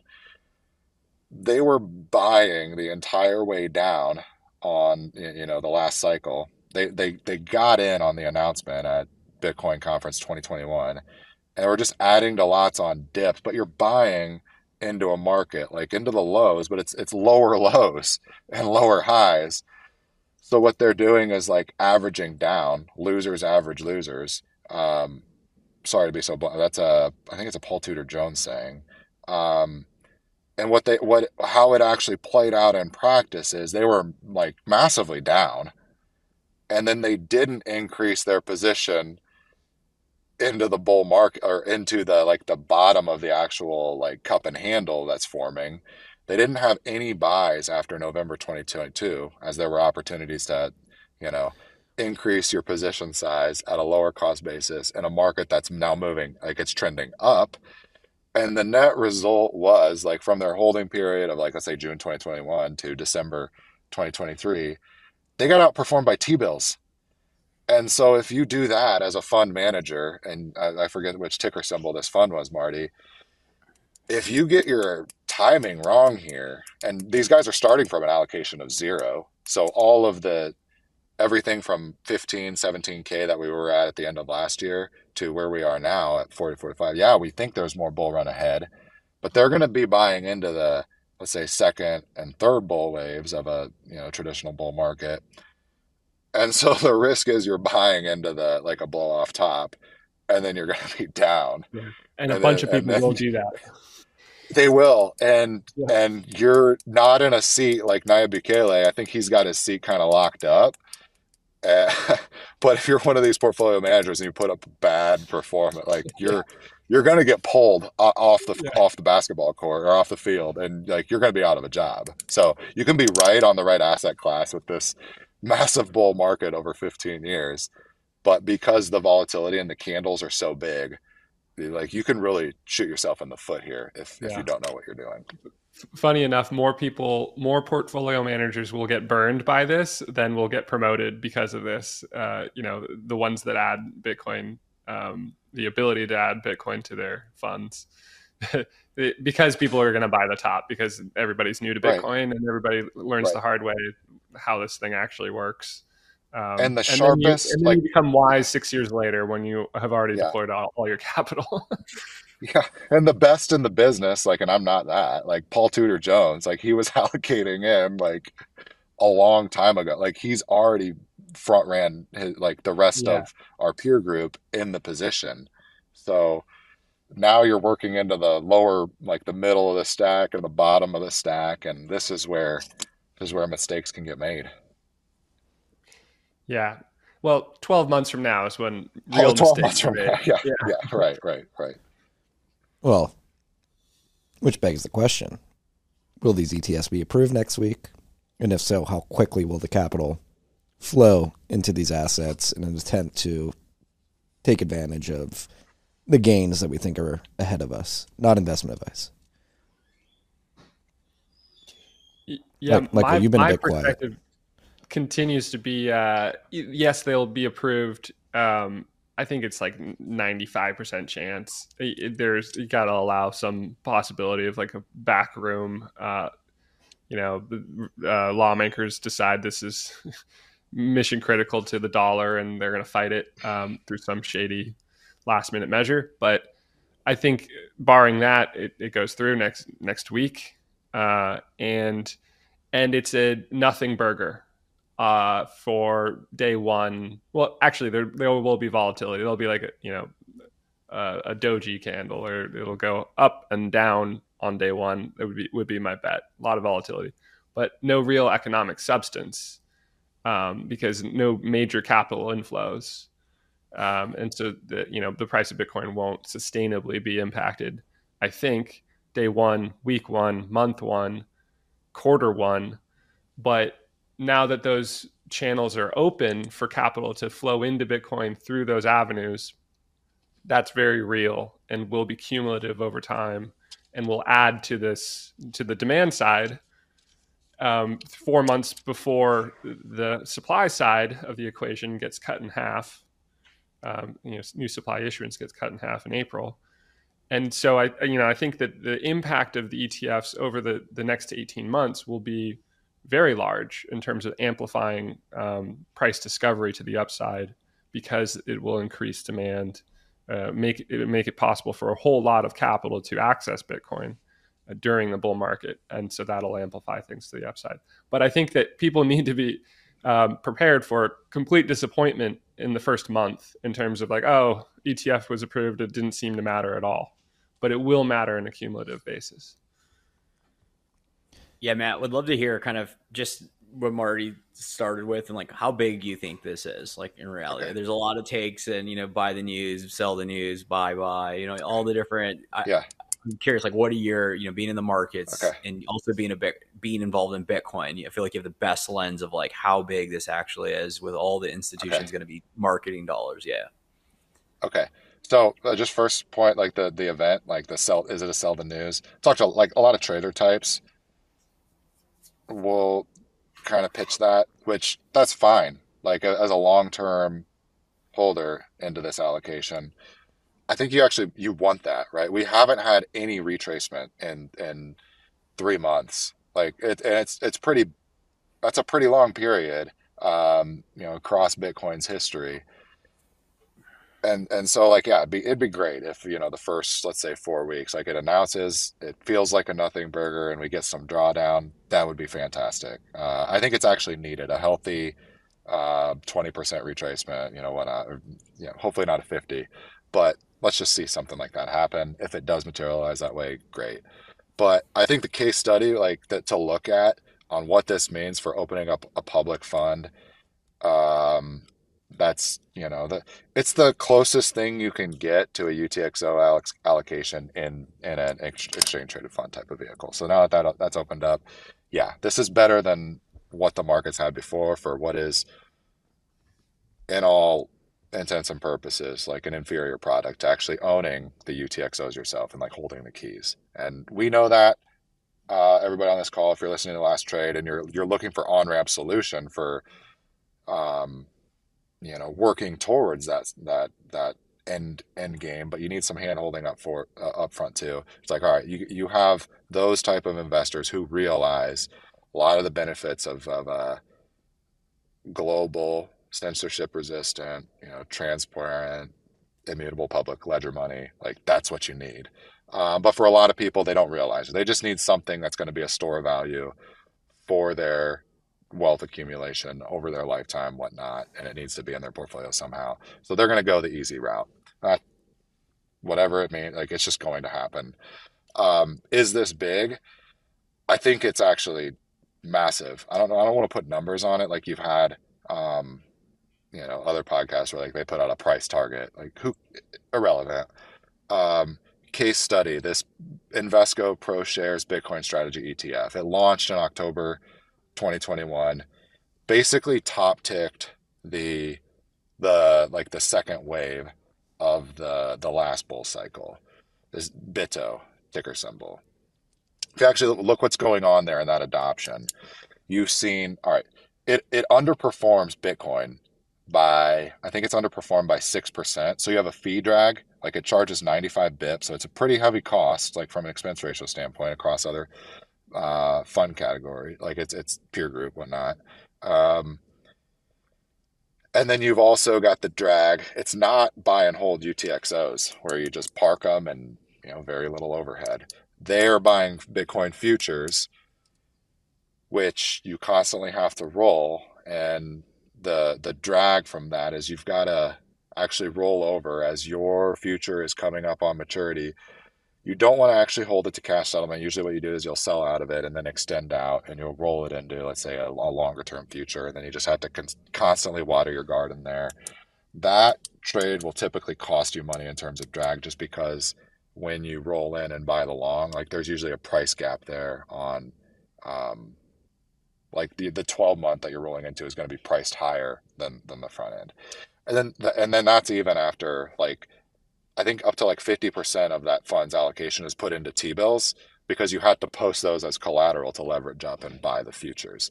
So even with T bill rates at multi decade highs, like I think it's going back to like 2007, I think, since you've, you know, that type of era pre GFC, where you've seen front end rates hit the levels they are now, they're still underperforming by 6%. So it's an inferior product, if you will. The only thing this BITO fund has going for it is it's it's an exchange traded liquid vehicle that like retail customers with their assets parked in a broker deal dealer can allocate into a uh, Bitcoin exposure. Like everybody on this call would probably say like, yeah, it's kind of Bitcoin. You're referencing the Bitcoin price, but it's not Bitcoin. It's not actual UTXO exposure. All that aside, if you look at share count for this fund through the bear market, it's increased 2x it's doubled. Like they they seeded it with a billion dollars. Market cap is up to 1.73 billion. And that's after price return is dragging that down 40% it's 2x the capital inflows in a bear market. So this etf is telling you if you build it and this is like a terrible product in my opinion people in like they're going to allocate in. So then what happens now if instead of futures and 50% treasuries what happens now if you have that same value prop and now you've got UTXOs in to to to believe that it's going to be like a nothing burger over the longer term like let's say 4 weeks it plays out as Jesse kind of envisioned there. And it doesn't happen right away. And it actually the market moves the opposite of the way you'd expect. Like it's it's a retracement. We're down. Um I don't think the fundamentals when you look at the case studies of of these other ETFs that are out there like you're going to get capital allocation in and the other thing is like I can't remember when they launched the short version. So the BITO goes long futures. They launched another fund, Bit BITI, B-I-T-I, that is short the futures. It's like this is for people who want to short Bitcoin. It did not attract share count creation. Like mm. capital's not flowing into it in a bear market where that one would have actually been up. They they um I think they actually got it out the gate after most of the drawdowns and Bitcoin was actually done. Like it didn't launch until like end of year last year roughly right? So they like it's been bitcoin's been in a bull like it's been up uh trending since. So the the invert like the interest in going short bitcoin wasn't there. So i think it's it's pointing out this sign that there is a lot of demand that wants to come in through this channel that wants to allocate in and be long bitcoin exposure. Yeah i don't think anybody's bullish enough other than maybe like uh, other, other than maybe Caps Caps Caps Odell who's back. Uh, yeah, I, I, don't think I think this is like the the chef's kiss on both sides of the market, where you get Fidelity, BlackRock, and everybody under the sun that looks as their Lord and Savior, kissing and saying, "This is the thing." Everybody's been scared; they've been th- thought it's for drug dealers and all all the things associated with it. And then you get the other chef's kiss, which is oh, and you buy this in the way that you're used to buying it. You don't have to go and send the wire to Coinbase. You don't have to do all these things. It's like, what else? And if that yeah. is to be true, it, what ends up happening is the thing that we've all talked about is you don't need global adoption. You need one, two, three percent of market penetration, and the reflexivity of the asset does the rest. And now we're just off to the races, and that's effectively what, what's going to happen. So I think it's by the news, by the Bitcoin, by everything. Like it's it's it the, only goes one direction. The fund management industry loves this Like if you look at all the ETFs out there, I don't know how many there are. Like I did I did some analysis. Let's say there's 2000. Like if you try if you segment them out by what they actually invest in, like you have equity ETFs, you have fixed income ETFs, then you have like the other. Most of it is equity and fixed income ETFs. Like if you look at the iShares suite, it's like we have uh, LQD corporate bonds, we have an emerging market bonds, we have mortgage back. Like they slice and dice the entire pie up, and it's it's pretty much all saturated for like the segmentation, like fixed income. Like there's a couple of firms who's trying to do it a little bit more granular. They're like, all right, now we'll go corporate. We'll do the slice and dicing based on rating. So this is the double A, one to three year US IG corporate bond, you know, market. Or maybe they'll split it up like there's financials and there's non-financials. Like they're trying to micro segment even more there. But for all intents and purposes, like the equity slices, like large cap, mid cap, small cap, emerging markets, domestic, Europe. Like it's all been sliced and diced enough. Like it's pretty much maxed out. Um, there's no like, and, and the industry, you need gold plated records, right? You're looking for hits on the wall for, oh yeah, what does it say? 8,000. Like that's worldwide. Yeah. So if you look at like New York Stock Exchange, like the US, like it's some fraction of that. But it, within equity and fixed income, there's honestly too many. Like we're beyond market saturation in equity and fixed income. So the ability to create more gold records, like a billion, you need billion dollar AUM products um, that are like that's a that's a really profitable uh, investment product for the financial services industry. Equity and fixed income are tapped out, and then you get into like the alternatives, the multi assets. Those are hard, right? It, it's really hard to go into like a distribution pipeline and say like you need to like come buy our 60 40 fund or it's like there's already a bunch of those too um and they're like commodity funds you've seen like go to the cboe or cme and you look at every futures contract you've seen those put into etfs now too. You can go get gasoline like as a retail investor you got i need to buy like uga gasoline futures i need the oil fund like the us like they've already done this. Like it's it's already just like covered ground. Like it's it's already saturated. But then the the rare bird that stands out in terms of AUM growth, the, what broke through and is generating a massive amount of revenue, it's been the GBTC, like this this over the counter or this weird, you know, like pink sheet, what started out as, turned into this massive hit product, cash cow, and there is nothing else that looks like it in the data sample from like the economics perspective of, of uh, like a fund.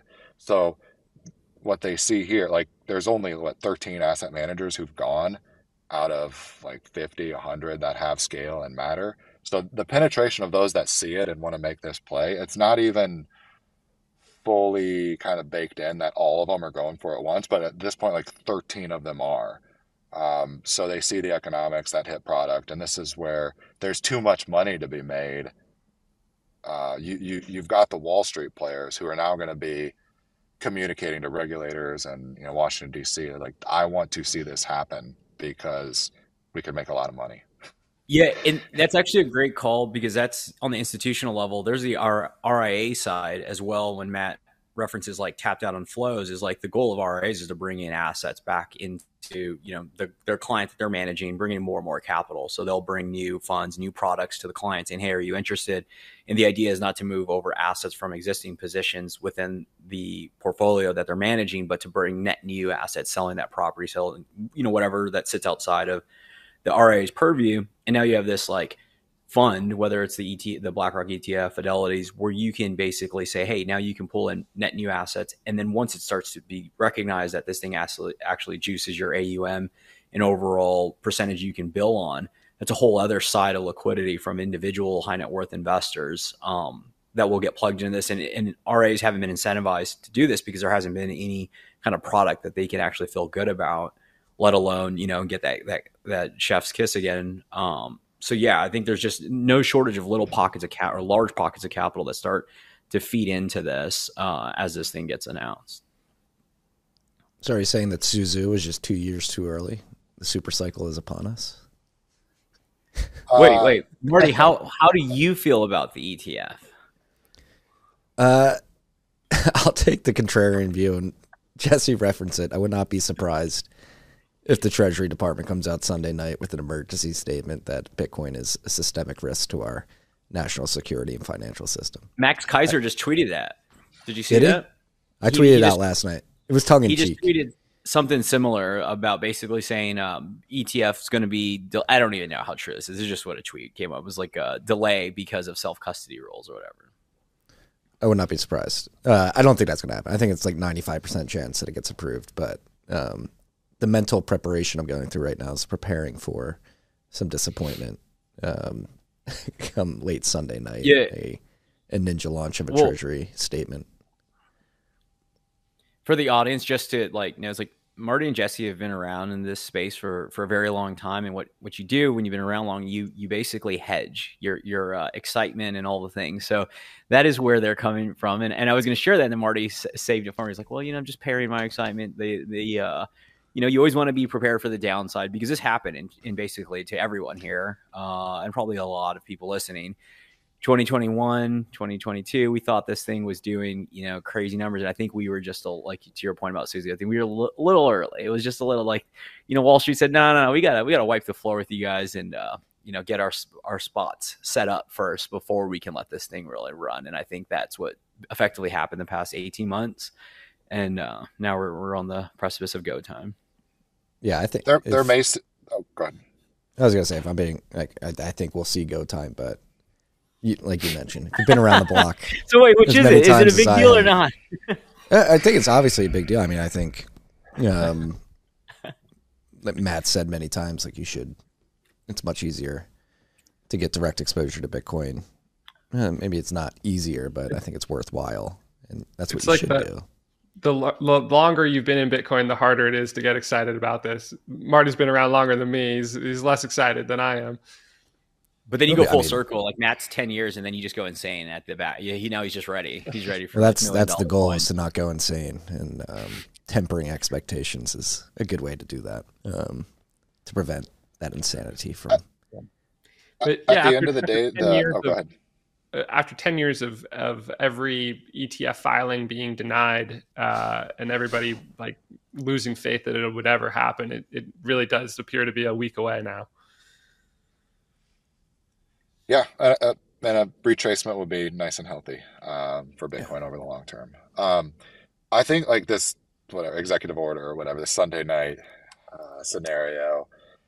At the end of the day, you're looking at a sovereign, know, balance sheet of treasury. Like, it's it. We need answers, uh, like to the to the problem that we're in, like the the fiscal position of the United States. Like, it's you know, hopefully we're not past the Rubicon at this point. We may be.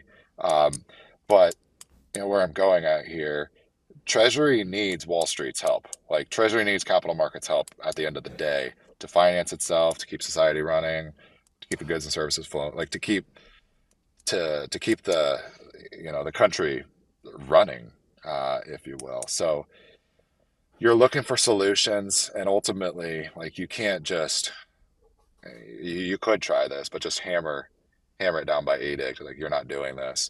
But at the end of the day, the economics need to need to prevail. Like capital markets, that's that's what it's all about. It's resources finding their highest and best use, efficiency, et cetera. And uh, if you don't follow those signals and where where you know returns happen, like ultimately, like you're just gonna run into a problem. You know, like continue the direction of where this problem is leading this, where we're just eating our seed corn, going deeper and deeper into debt, um, and the whole thing won't work. So that you got to play along if you're Washington D.C., if you're Wall Street, if you're London, like whoever. Like you just at the end of the day, if this thing works, you're going to need to align and, and come on board. And I think with the big name, like the the big players in the industry, like you're seeing that. Like we talked about when I was on in last June, like these signals you were saying, like the key personnel from like Citadel or had like just big name hedge funds like Brevan, Brevan Howard setting up the market making uh, desks in U.S. and in England, et cetera, like EDX and Elwood Technologies. So the signs were there that the capital players, like they wanted to go here because at the end of the day, they need growth. Like their income statements, their balance sheets, they have to work too. Otherwise, if their balance sheets aren't healthy, like Treasury's fiscal position is not going to get any better. Um, So at the end of the day, like everybody's going to respond to incentives like once they come around, and you know a lot of times we take these veered paths that you know run straight onto a you know run, run our heads into a brick wall. It's like, well, that didn't work, but you got to you got to find actual solutions that that work. So yeah, even if it's a Sunday night, um, you know, edict, whatnot coming down, like over the long term, like you, You gotta you just got to flow with where the water's going, and yeah, you got to fix the problem. Yeah, Yeah. and they're and I mean these they're smart. Like we we talked about it before the show started. The Hong Kong ETF uh, and close to approval there, and then we see what's happening in the Middle East region and like Dubai, and like the capital is going to flow to to Matt's point in one in a direction, whether it's approved here or somewhere else. Um, so there's game theory behind a lot of this as well, where this is going to get approved. Yeah, and the I mean the incitement for me to send that tweet out to mention it here today with Kim Parker and I got lunch yesterday. I was asking his opinions, and if you just juxtapose the imminent approval with everything the Treasury, Elizabeth Warren, the bank executives have said over the last few months, like it just doesn't, um, just doesn't align. And I completely agree. Like if these people were smart, they would let the capital flow to where it wants to go. But I think this administration, particularly, has proven that they're not too wise, and that's why I put at least a five percent chance on a ninja treasury statement at some point over the weekend to try to stomp this out. I don't. I think it's unlikely, um, but I, I, do, I do think it's a over zero probability. And just to highlight the numbers that you were alluding to, Matt, I think I wrote about this last night in the bent, trying to put. We should mention yesterday was January third, twenty twenty four, uh, fifteenth anniversary of the Genesis block being mined. So we're fifteen years into Bitcoin. I took the opportunity to put this fifteen years into perspective, particularly from the U.S. monetary base and federal debt situation. If you zoom down, Logan, right below this chart, um, the, the next chart, like this paragraph here, it's actually pretty crazy if you go down a little bit. Um, if you look at the ratios of like M2 to federal debt over the 15 years that Bitcoin has existed. So in January 2009, the ratio of national debt to the M2 money stock was 1.29. So you had 10.7 trillion dollars in debt to 8.3 trillion in M2. Today, that ratio has ballooned to 1.63, 34 trillion debt to 20.8 trillion in M2. And as our friend Parker Lewis likes to say, there simply is too much debt and not enough dollars to service that debt. And this is becoming clear and clearer by the day. Um, go down.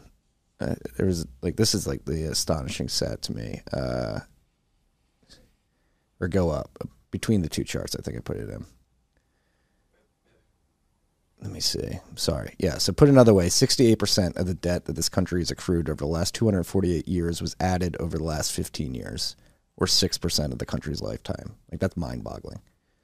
It took 233 years to go from zero to 10 trillion. It's taken 15, 10.7 trillion, taken 15 years to go from 10.7 to 34.1, where we stand today. Is that 68% of the debt that the United States has accrued since we declared our independence in 1776 has been accrued in the last 15 years since Bitcoin launched.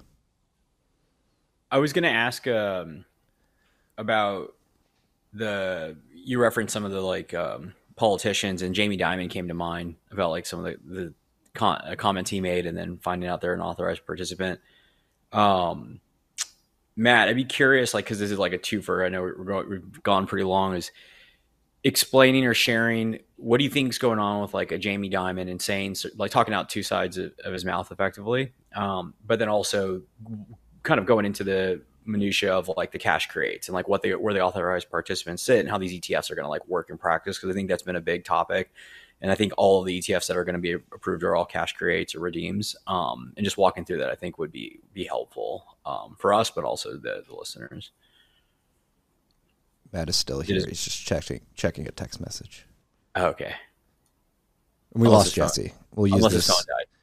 We'll use this opportunity. No, because he's still on the stream. Oh, okay. We we'll use this opportunity to uh, to let you guys know that Jesse just Irish exited on us. He had to leave to uh, to take on other obligations, but we're still here, and Matt is back. Did uh am I back good? Yeah, no, a, a call just came in. I had to red button it, but then yeah, the the app uh, it was hard to get audio back on. Can you guys hear me? Yes, Yep. sir. Okay. Um, so yeah, uh, Chase coming in as a as an authorized participant. There's not all that much business impact there. I mean, it's just like the the ability to create or like increase or decrease share count on the ledger, and a lot of parties can do that. Um, what that effectively means is like how how the structure of the ETF actually plays out. So you have the share count, right? And the way that like the the retail investor or like you know the brokerage customers will allocate into shares, they'll just buy and sell through their through their brokerage. Um, one of the key things like that's going to differentiate the 13 ETFs is going to be liquidity. Like they need to get their bid ask spreads down to a penny, and that'll that'll be an early signal on who's which of these 13 firms are, are winning, right? Because they're not all going to be winners, like in a in a in an industry or a, a kind of like niche where they're not competing on anything other than expense ratio and you know maybe liquidity. Um, you know, under the hood, you could be looking at like which ones are rehypothecating, which ones are not, but that won't be apparent to investors on day one. They won't. They probably won't be thinking about that. It'll just be those two uh, up in front uh, features, if you will. Um, AUM too. Like you won't allocate into a fund that's only got 10 million, 50 million, 100 million in it. One with like on its market cap. That's where like, size begets more size. So I'd say th- those three dynamics will be like the primary. If you're going to allocate in, that'll be your choice on who you buy from. Or it might be you also have a, an existing relationship with, uh, like let's say BlackRock, your pension plan. You you like BlackRock is kind of your consultant or advisor on your multi-asset allocation. If they come in and recommend to your investment committee or your board, it's like, hey, buy this, buy our IBIT ETF, right, um, for your Bitcoin allocation. That will steer in uh, clients from there.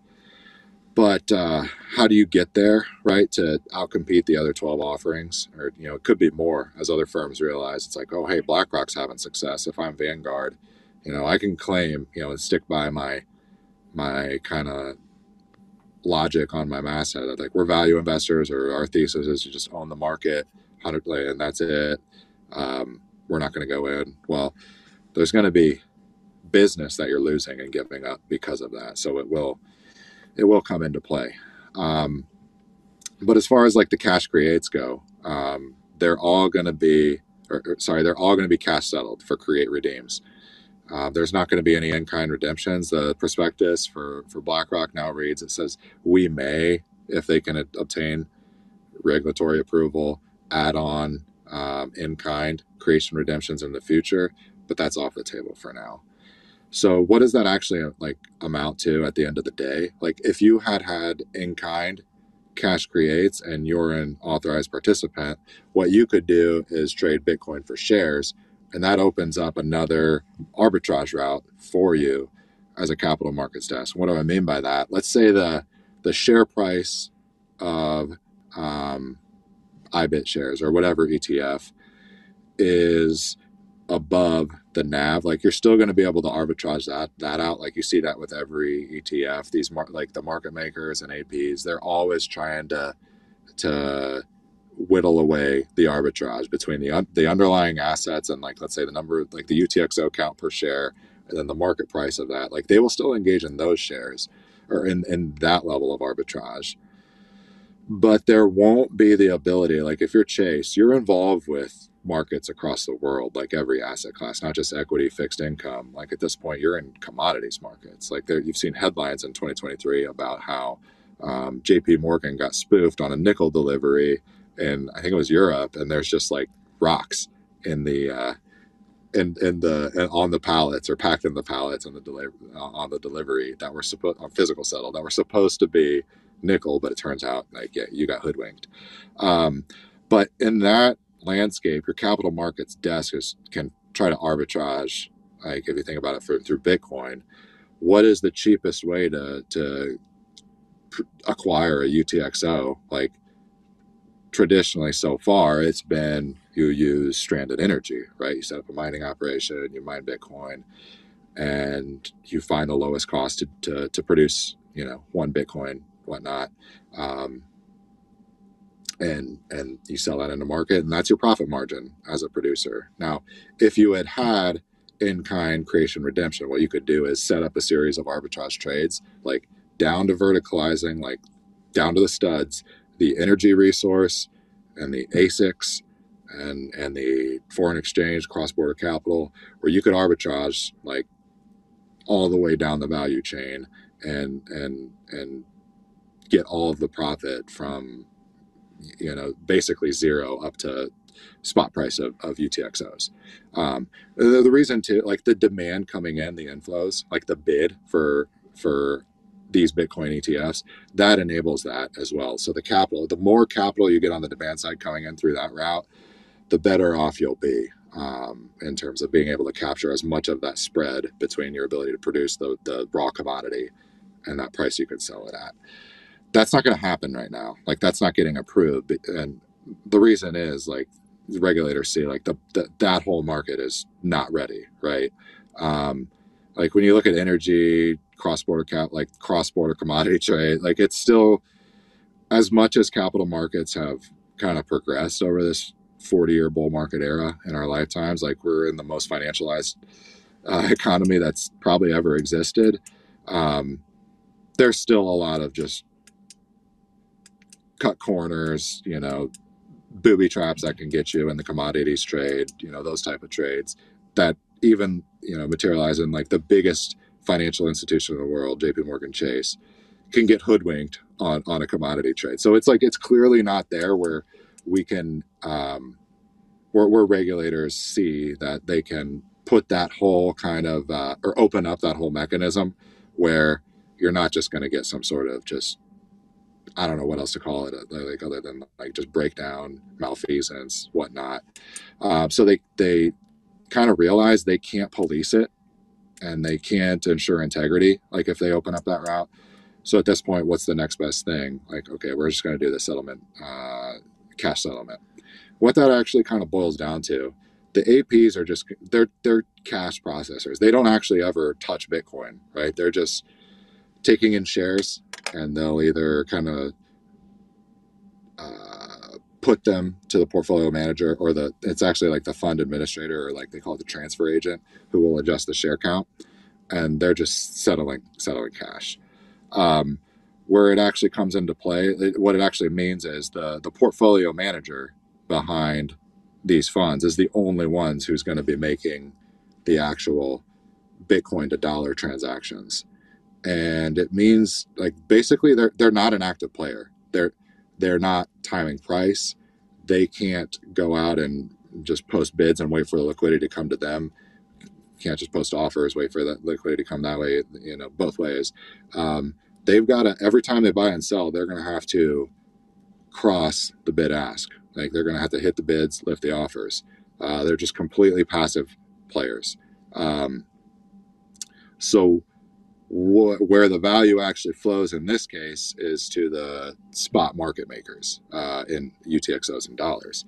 And that's where these headlines we were talking about last June with all of these key personnel. It's like, wow, they they opened up these market making desks in in uh, Bitcoin, and they they're also altcoining, or you know, I don't want to use four letter words and call them what they are. Um, they're also going to do that, but the Bitcoin USD market is is where the interest is and, and tying that down. And while all of the headlines, like everybody was following ETFs, ETFs, ETFs, I think we were missing the kind of the forest for the trees on what was really going on. The capital markets desks were moving into market making on Bitcoin, UTXOs, and, and dollars. So that's that's the that's the big deal. I think that the elephant in the room is. I mean, it, it's it's ultimately good. Like you're going to have more liquidity in the Bitcoin markets, more capital flowing in. But it, it's just, I don't. It's, it's it's changing. Like you're getting the the professionals involved in market making and, and Bitcoin, uh, which is if you think about this is where it needed to go. Like we had, um, you, know, you can say Binance, CZ, like they were, you know, Marty on uh, RHR. You you and Matt have talked about like CZ's kind of a different breed than the FTX. Like he's been a Bitcoiner, or he's been in the space longer. Um, still made a lot of like short-term decisions to go after you know the altcoins all that dumping on retail um, but uh, you saw the real kind of fly by nights come in. I'd say like the, between the 2017 cycle and the 2020 cycle, where you saw like FTX just show up out of nowhere. That's all been pulled away, I think, and you've seen like the big players now are going to enter um, the the market making space. So I think that's the that's the key tie-in. I think of what what's really happened, or like the the main uh, crux of it that I think a lot of us are missing. It's the the maturation, if you will, or the absorption into legacy capital markets of, of the the Bitcoin market making. And then also, I think the other element we talked about this before is like, where do the Bitcoin actually domicile and find their home? And I think the the nation states now have realized, you know, we know at least some, El Salvador, Bhutan, Oman, etc., have disclosed publicly and made decisions that they're acquiring and holding Bitcoin on their balance sheets. But uh, this is a, a play, uh, I believe, without saying it out loud, that uh, U.S. capital markets are realizing the importance of having those UTXOs, the Bitcoin, custodied and domiciled within within the United States. Um, so because it's cash settled, the Bitcoin can't be arbitraged. Like you cannot construct the trades to arbitrage. You know what we talked about. It um, if you wanted to let uh, Bitcoin create redeems come in kind, where those Bitcoin could just leave um, and and leave the country if they if they wanted to. Now they're kind of they're contained. They're domiciled. They're being, they're going to be custodied, I believe, with Bit uh, with uh, Coinbase. I think uh, if I have yep. that right. Correct me if I'm wrong. And then, um, you know, from there, it's it's kind of a, a roach motel is the way this is set up. Um, the Bitcoin aren't going to leave when there's a sell order. Dollars go out the door. Um, the actual Bitcoin that the portfolio manager at BlackRock or you know Franklin Templeton or Invesco, whoever, they're going to sell the Bitcoin into the spot market, and then it's going to li- live on the balance sheets of whoever their counterparties are, which is also U.S. entities. So it really is a kind of compartmentalization of the of the capital stock, you know, in, in my opinion, and and I think the the kind of elephant in the room the last time we went through this like i mean 1970s it was all about where's the gold going to go like we shut down bretton woods in 1971 because too much gold was leaving the country we closed the exit doors it's the same thing in the Great Depression, 1933. He had ex- Executive Order 6102. Um, private individuals can't hold gold. It's going to be all kind of mapped in. The Army's going to defend it at Port no- Fort Knox. Um, I think we're realizing as we go through these big transitions in the global monetary system, um, the signal you're looking for is uh, the nation states are going to be looking to ensure that the capital doesn't flee their country and first thing is make sure shut the barn door and make sure you know more of your cows and horses don't get out. And i think the next move if you want to do this well is to attract more capital in. So this idea that you come in and shoot yourself in the foot and and treasury issues in order like you can't do this. This is this is um, this is a threat to the this is the threat to the the fiscal position of the united states. I think it's it's probably the exact opposite. If you do not attract capital, and or or you, can contain it, but you don't want to make it too heavy-handed because if you if you if you make it clear that you're exist like you're uh, implementing capital controls, that's a sign. It's going to be taken as a, a dog whistle. You're going to be like, I need to get this out. I need to get my gold out of Nazi Germany. I need to get my gold out of Japan, whatnot. As an individual, is what you'd probably be thinking in those countries the way to do it well, if you're thinking for the long term, you want your, I think you want your nation state, your, your society to prosper, is you've got to attract it in. So I think this is a key moment to to get it right. Um, we'll we'll see uh, with the with the decisions made ahead, but yeah, that's the just a little bit of thoughts on the uh, the cash settlement. I think it is a big deal. Is you know there's a there's there's reasoning behind it, and it's uh, big things are at play. That was a lot of thoughts, Marty, was it? the well, that that that now that's made me think. We're thinking these people are playing 4D chess. Maybe all the posturing by the Treasury and uh, Elizabeth Warren and Jamie Dimon has been a misdirection play towards international markets. Like, uh, no, we don't want to hear. So to say they're playing 4D chess and like you're just in a massive like you've gotten yourself in a really bad fiscal decisions with like especially like the decisions made after the like the 1998 kind of global Southeast Asian debt crisis is where this kicked off. Like we've just been putting ourselves more and more in a bad position ever since. You don't give up your queen on like move four or like just like trade like rooks for pawns and like everybody's doing that but like to claim like you've been playing the long play all along it's like i don't i don't know like if i were i'm not a chess grandmaster or anything uh, it's like it doesn't make sense to to make those moves and put yourself in in this kind of position like this far behind if you will in the in the debt situation if you were really trying to play well like 4d chess analogy. Yeah, the, the thing that came to mind when Matt was talking about the, like uh, it's like basically geopolitical capital silos and uh, the Hong Kong reversal. Remember, like they took a hard stance on the crypto and the banks last year, and then that like randomly kind of pivoted post uh, ETF, like when the, this chatter started. Um, you could if, if this like thesis plays out, you could start seeing these like markets, whether it's India, uh, Asia Pacific, Hong Kong. We're seeing it going on in the Middle East, where you start developing these like financial products, and you start to bring in the capital flows, um, specifically Bitcoin, into these vehicles versus other offshore vehicles. but just pause and just reflect right now like marty your 15 year piece. isn't it just mind boggling that this is where we are right now like this thing that started with one guy and start like two nodes with Hal Finney and it's like it's gone here it's like this it tells you something like huh people are aligning about around it or the biggest entities in the world our nation states are now kind of having to address and, and come to deal come to terms with aligning around this consensus mechanism is, is what's actually going on it's pretty It's beautiful. it- it's pretty It- crazy And doesn't it make it feel like uh, 21 million really isn't a large number? you know, No. it's just the, the number is arbitrary it could have been two like we'd fractional and we like it, it'd be sliced up and we'd call the unit of account like sats or you know whatever but yeah just got to pick a number There's only going to be 21 million freaks. If you're listening out there, it's going to be a lot of people trying to get their slice of the 21 million after next week. This has been, we're two hours in now. This has been incredible. all right This is, I like this new format. Michael, are you uh, uh, pleased with the format? I love it. I think um, I think there's a lot of things that Bitcoin will touch, and and and individuals want to hear how it touches it. Like the AI thing, I think was great. I think we probably just gotta people. I don't think we or individuals have two and a half hours to spend on on pods with all the ones coming out. So we'll we'll get better on the the timing. But I, yeah, I love um, being able to talk to about some of the other stuff that tie into Bitcoin.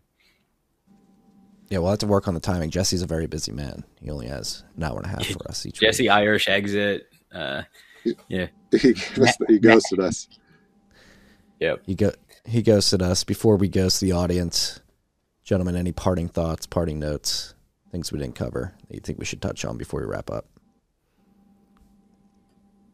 Matt, do you feel comfortable? Um, I don't want to do the price, but like, wh- give me give me something. Give us something on like where how big this cycle goes. Like how to, like how should we think about it as compared I to don't want to. I don't want you to mention price, but like, how high do you think it goes? I- it- maybe it's less Uh, about price. It's more about just like adoption, right? We had you know Sailor last year. We had El Salvador. Like, where do we see this entrench into like you know global like culture, all the things in this next wave? I don't know. I haven't really put too much time into coming up with a price target. I more just kind of I try to watch flows and kind of the, the waves, if you will. Like it, it's more than it is today. Obviously, top of cycle. Um, I think the last one, interestingly, um, you know, people talk talk about the top of the last cycle. It- this is a weird one because there was the double top element. Um, the first peak came. It was like right as that China ban was coming, right, which was. Uh, Marty, June you might know timelines, but June of 21, that was the first peak. And that was really what you would call like the technical peak of the cycle. From there, we were in, I- my opinion, we were in the big retrace. Now, you got the rally from, I forget how, how low it dipped in that intermediate from like 60K the first time, and then it hit it again. Like it went down to maybe like 40, 30, I don't know, somewhere in there. But that next rally from like 30 to 40K back up to like a new all time high, high at 65K my perspective on like what was actually going on in the capital flows of market, et cetera. One, two things. One, the money printing and the fiscal stimulus was so strong in COVID, like the embers just wouldn't burn out on that process. I, like we're still dealing with that, um, so that gave a massive like a continued tailwind. But then I think you're also looking for in terms of that, like the the the the rally, right? The bear market rally, which in my opinion was that second wave of the double top. That really the the top tick of that market was the launch of that BITO ETF product. And then capital flowed in. We talk about how it's an inferior vehicle, it's inferior product, but capital flowed in. Share counts up 2x over the two years or so it's existed. That tells you it tells me and, and, and my read on this like this underlying bull market like that only happens where you have uh, like uh, that that bear market rally that can overshoot that top if the underlying bull market is like extremely strong.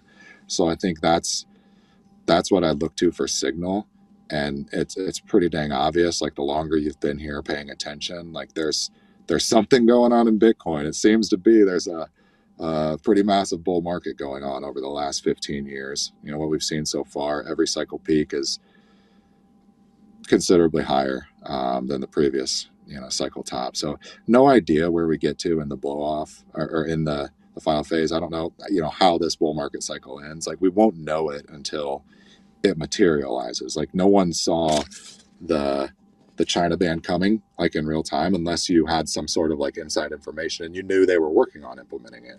Like the market was picking up those signals, but you didn't know what the headline was that would chop it off, right? Same thing with the ETF launch. You might have had a sense that that product was coming out, the filings. We weren't watching it to the same degree that you know the the Twitterati or whatever the X audience is just they're just on these ETF launches like there's nothing else going. Like they're putting so much attention into that, but it wasn't that way for the for the BITO ETF when it launched. So like that whole point, like the underlying sentiment of how people are going to behave, I have no idea what they drive price to this next cycle, but like the the, the actual waves, like underneath this thing like there is a lot of energy behind this thing. So who who knows like where it goes to. Um, and I, I think if if you're in it for the long trade like the long term and you're using this as your store of value it doesn't so much matter. Like don't let the don't let the highs push you to like you know past your emotional peak or you know, don't let the lows you know stop you out.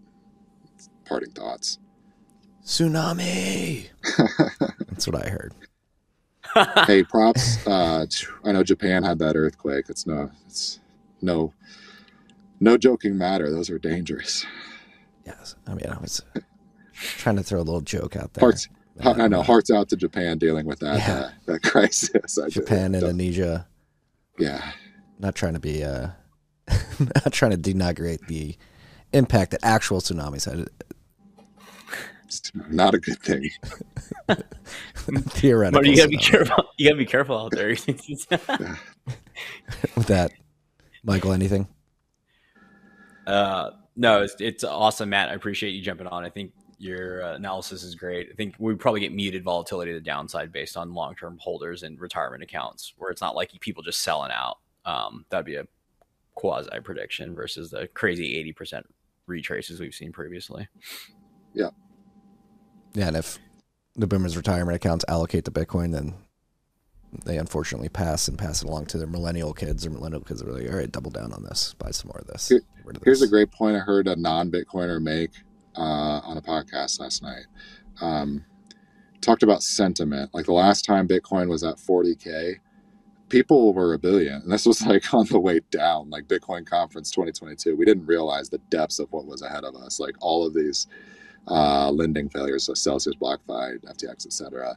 Um, and now that you know Bitcoin's back at you know 40k, but sentiment's not where it was. Like I know within this call, like these individuals, and then you talk to Bitcoiners at the at the conferences, like they're incredibly high sentiment. Like their convictions were just like steeled with uh, the banking crisis, or like what happened with SVB, whatnot, and like just just reinforced. Um, all of their core convictions. But if you just talk to the general public right now, Bitcoin's not at an all time high. There's much lower sentiment um, than there was the last time we were at 40k. So I think that tells you, like, just understanding where you're at in the in the big picture of this of of this current cycle, um, where we are, and uh, no idea how this one ends. They're all kind of different, um, but uh, tells you, yeah, keep keep riding the trade.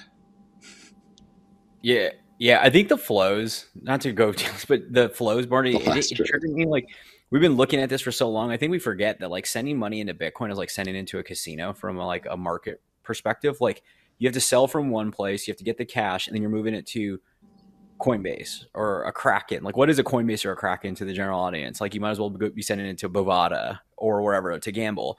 And this idea that like if somebody even wanted to trade it requires a lot of work. It's like, ah, let me just wait till the ETF from a retail perspective, and then from an institutional perspective, they can't do it either way. So like the idea of that this thing launches and then it just kind of like hangs out there for a little bit. What we were talking about earlier is I just don't see it because it just feels like it's the product that needs to be in the market for the flow to actually start to move. That's Well- a great point, actually. Um, glad you raised it because, like, a lot of the firms who've popped up who have been Bitcoin focused, Bitcoin only, like, you know, the Unchains of the world, whatnot, like, they were not going the altcoin route and shilling Doge to your email list. Like, you were giving up money. Like, you were choosing to forego, like, the, the marshmallow on the table so you could get more later. But I think, you know, just opinion here, but like, that long-term decision making over the last five seven years um yeah like the most you know 55 six year olds like the broader population as you work your way up that s curve of adoption you're trying to break through more than the let's say 1 to 3% of people who've adopted bitcoin at this point. If you want to get the next 10 20 i'm sorry like, like my mom's not going to go. Like she doesn't want to view this as a casino. She doesn't go to casinos. Like she that's not what what works for that person. And so you know the the financial institutions the service providers like that who are just focused on bitcoin only i think that becomes an asset in this as opposed to foregoing the marshmallow you know the, in the last cycle and the cycle is basically since ethereum you know showed up. Um, it's been well I, I guess you had litecoin even before that and, and stuff like that but there was always that element of uh, as michael mentioned yeah i'm gonna I'm going to sell my my holdings and whatever I was storing value in before, and I'm going to move that to the casino. Like no, no, the if you're looking for broader adoption, like the people aren't going to do that. So I think that's if we're making hot takes for 2024, I think that's it's when the the firms and entities who uh, successfully pass the marshmallow test and prior cycles. I I, I think this cycle ahead is uh, where they can get rewarded for that. That's the thesis at Onramp. Our thesis at 1031 TFTC. Don't eat the marshmallow. Wait. Don't wait for the mountain of marshmallows. It's poison. It's poison. It's poison. Yeah, Gentlemen, uh, I'm been a all pleasure. ribeyes here. That's it. it's been a pleasure. This is a great way to start the year. I guess we'll have may we may have some closure on whether or not the ETFs are approved by the next time we record. Um, so next week should be interesting too. Come back and join us at the last trade. Thanks, guys. See ya.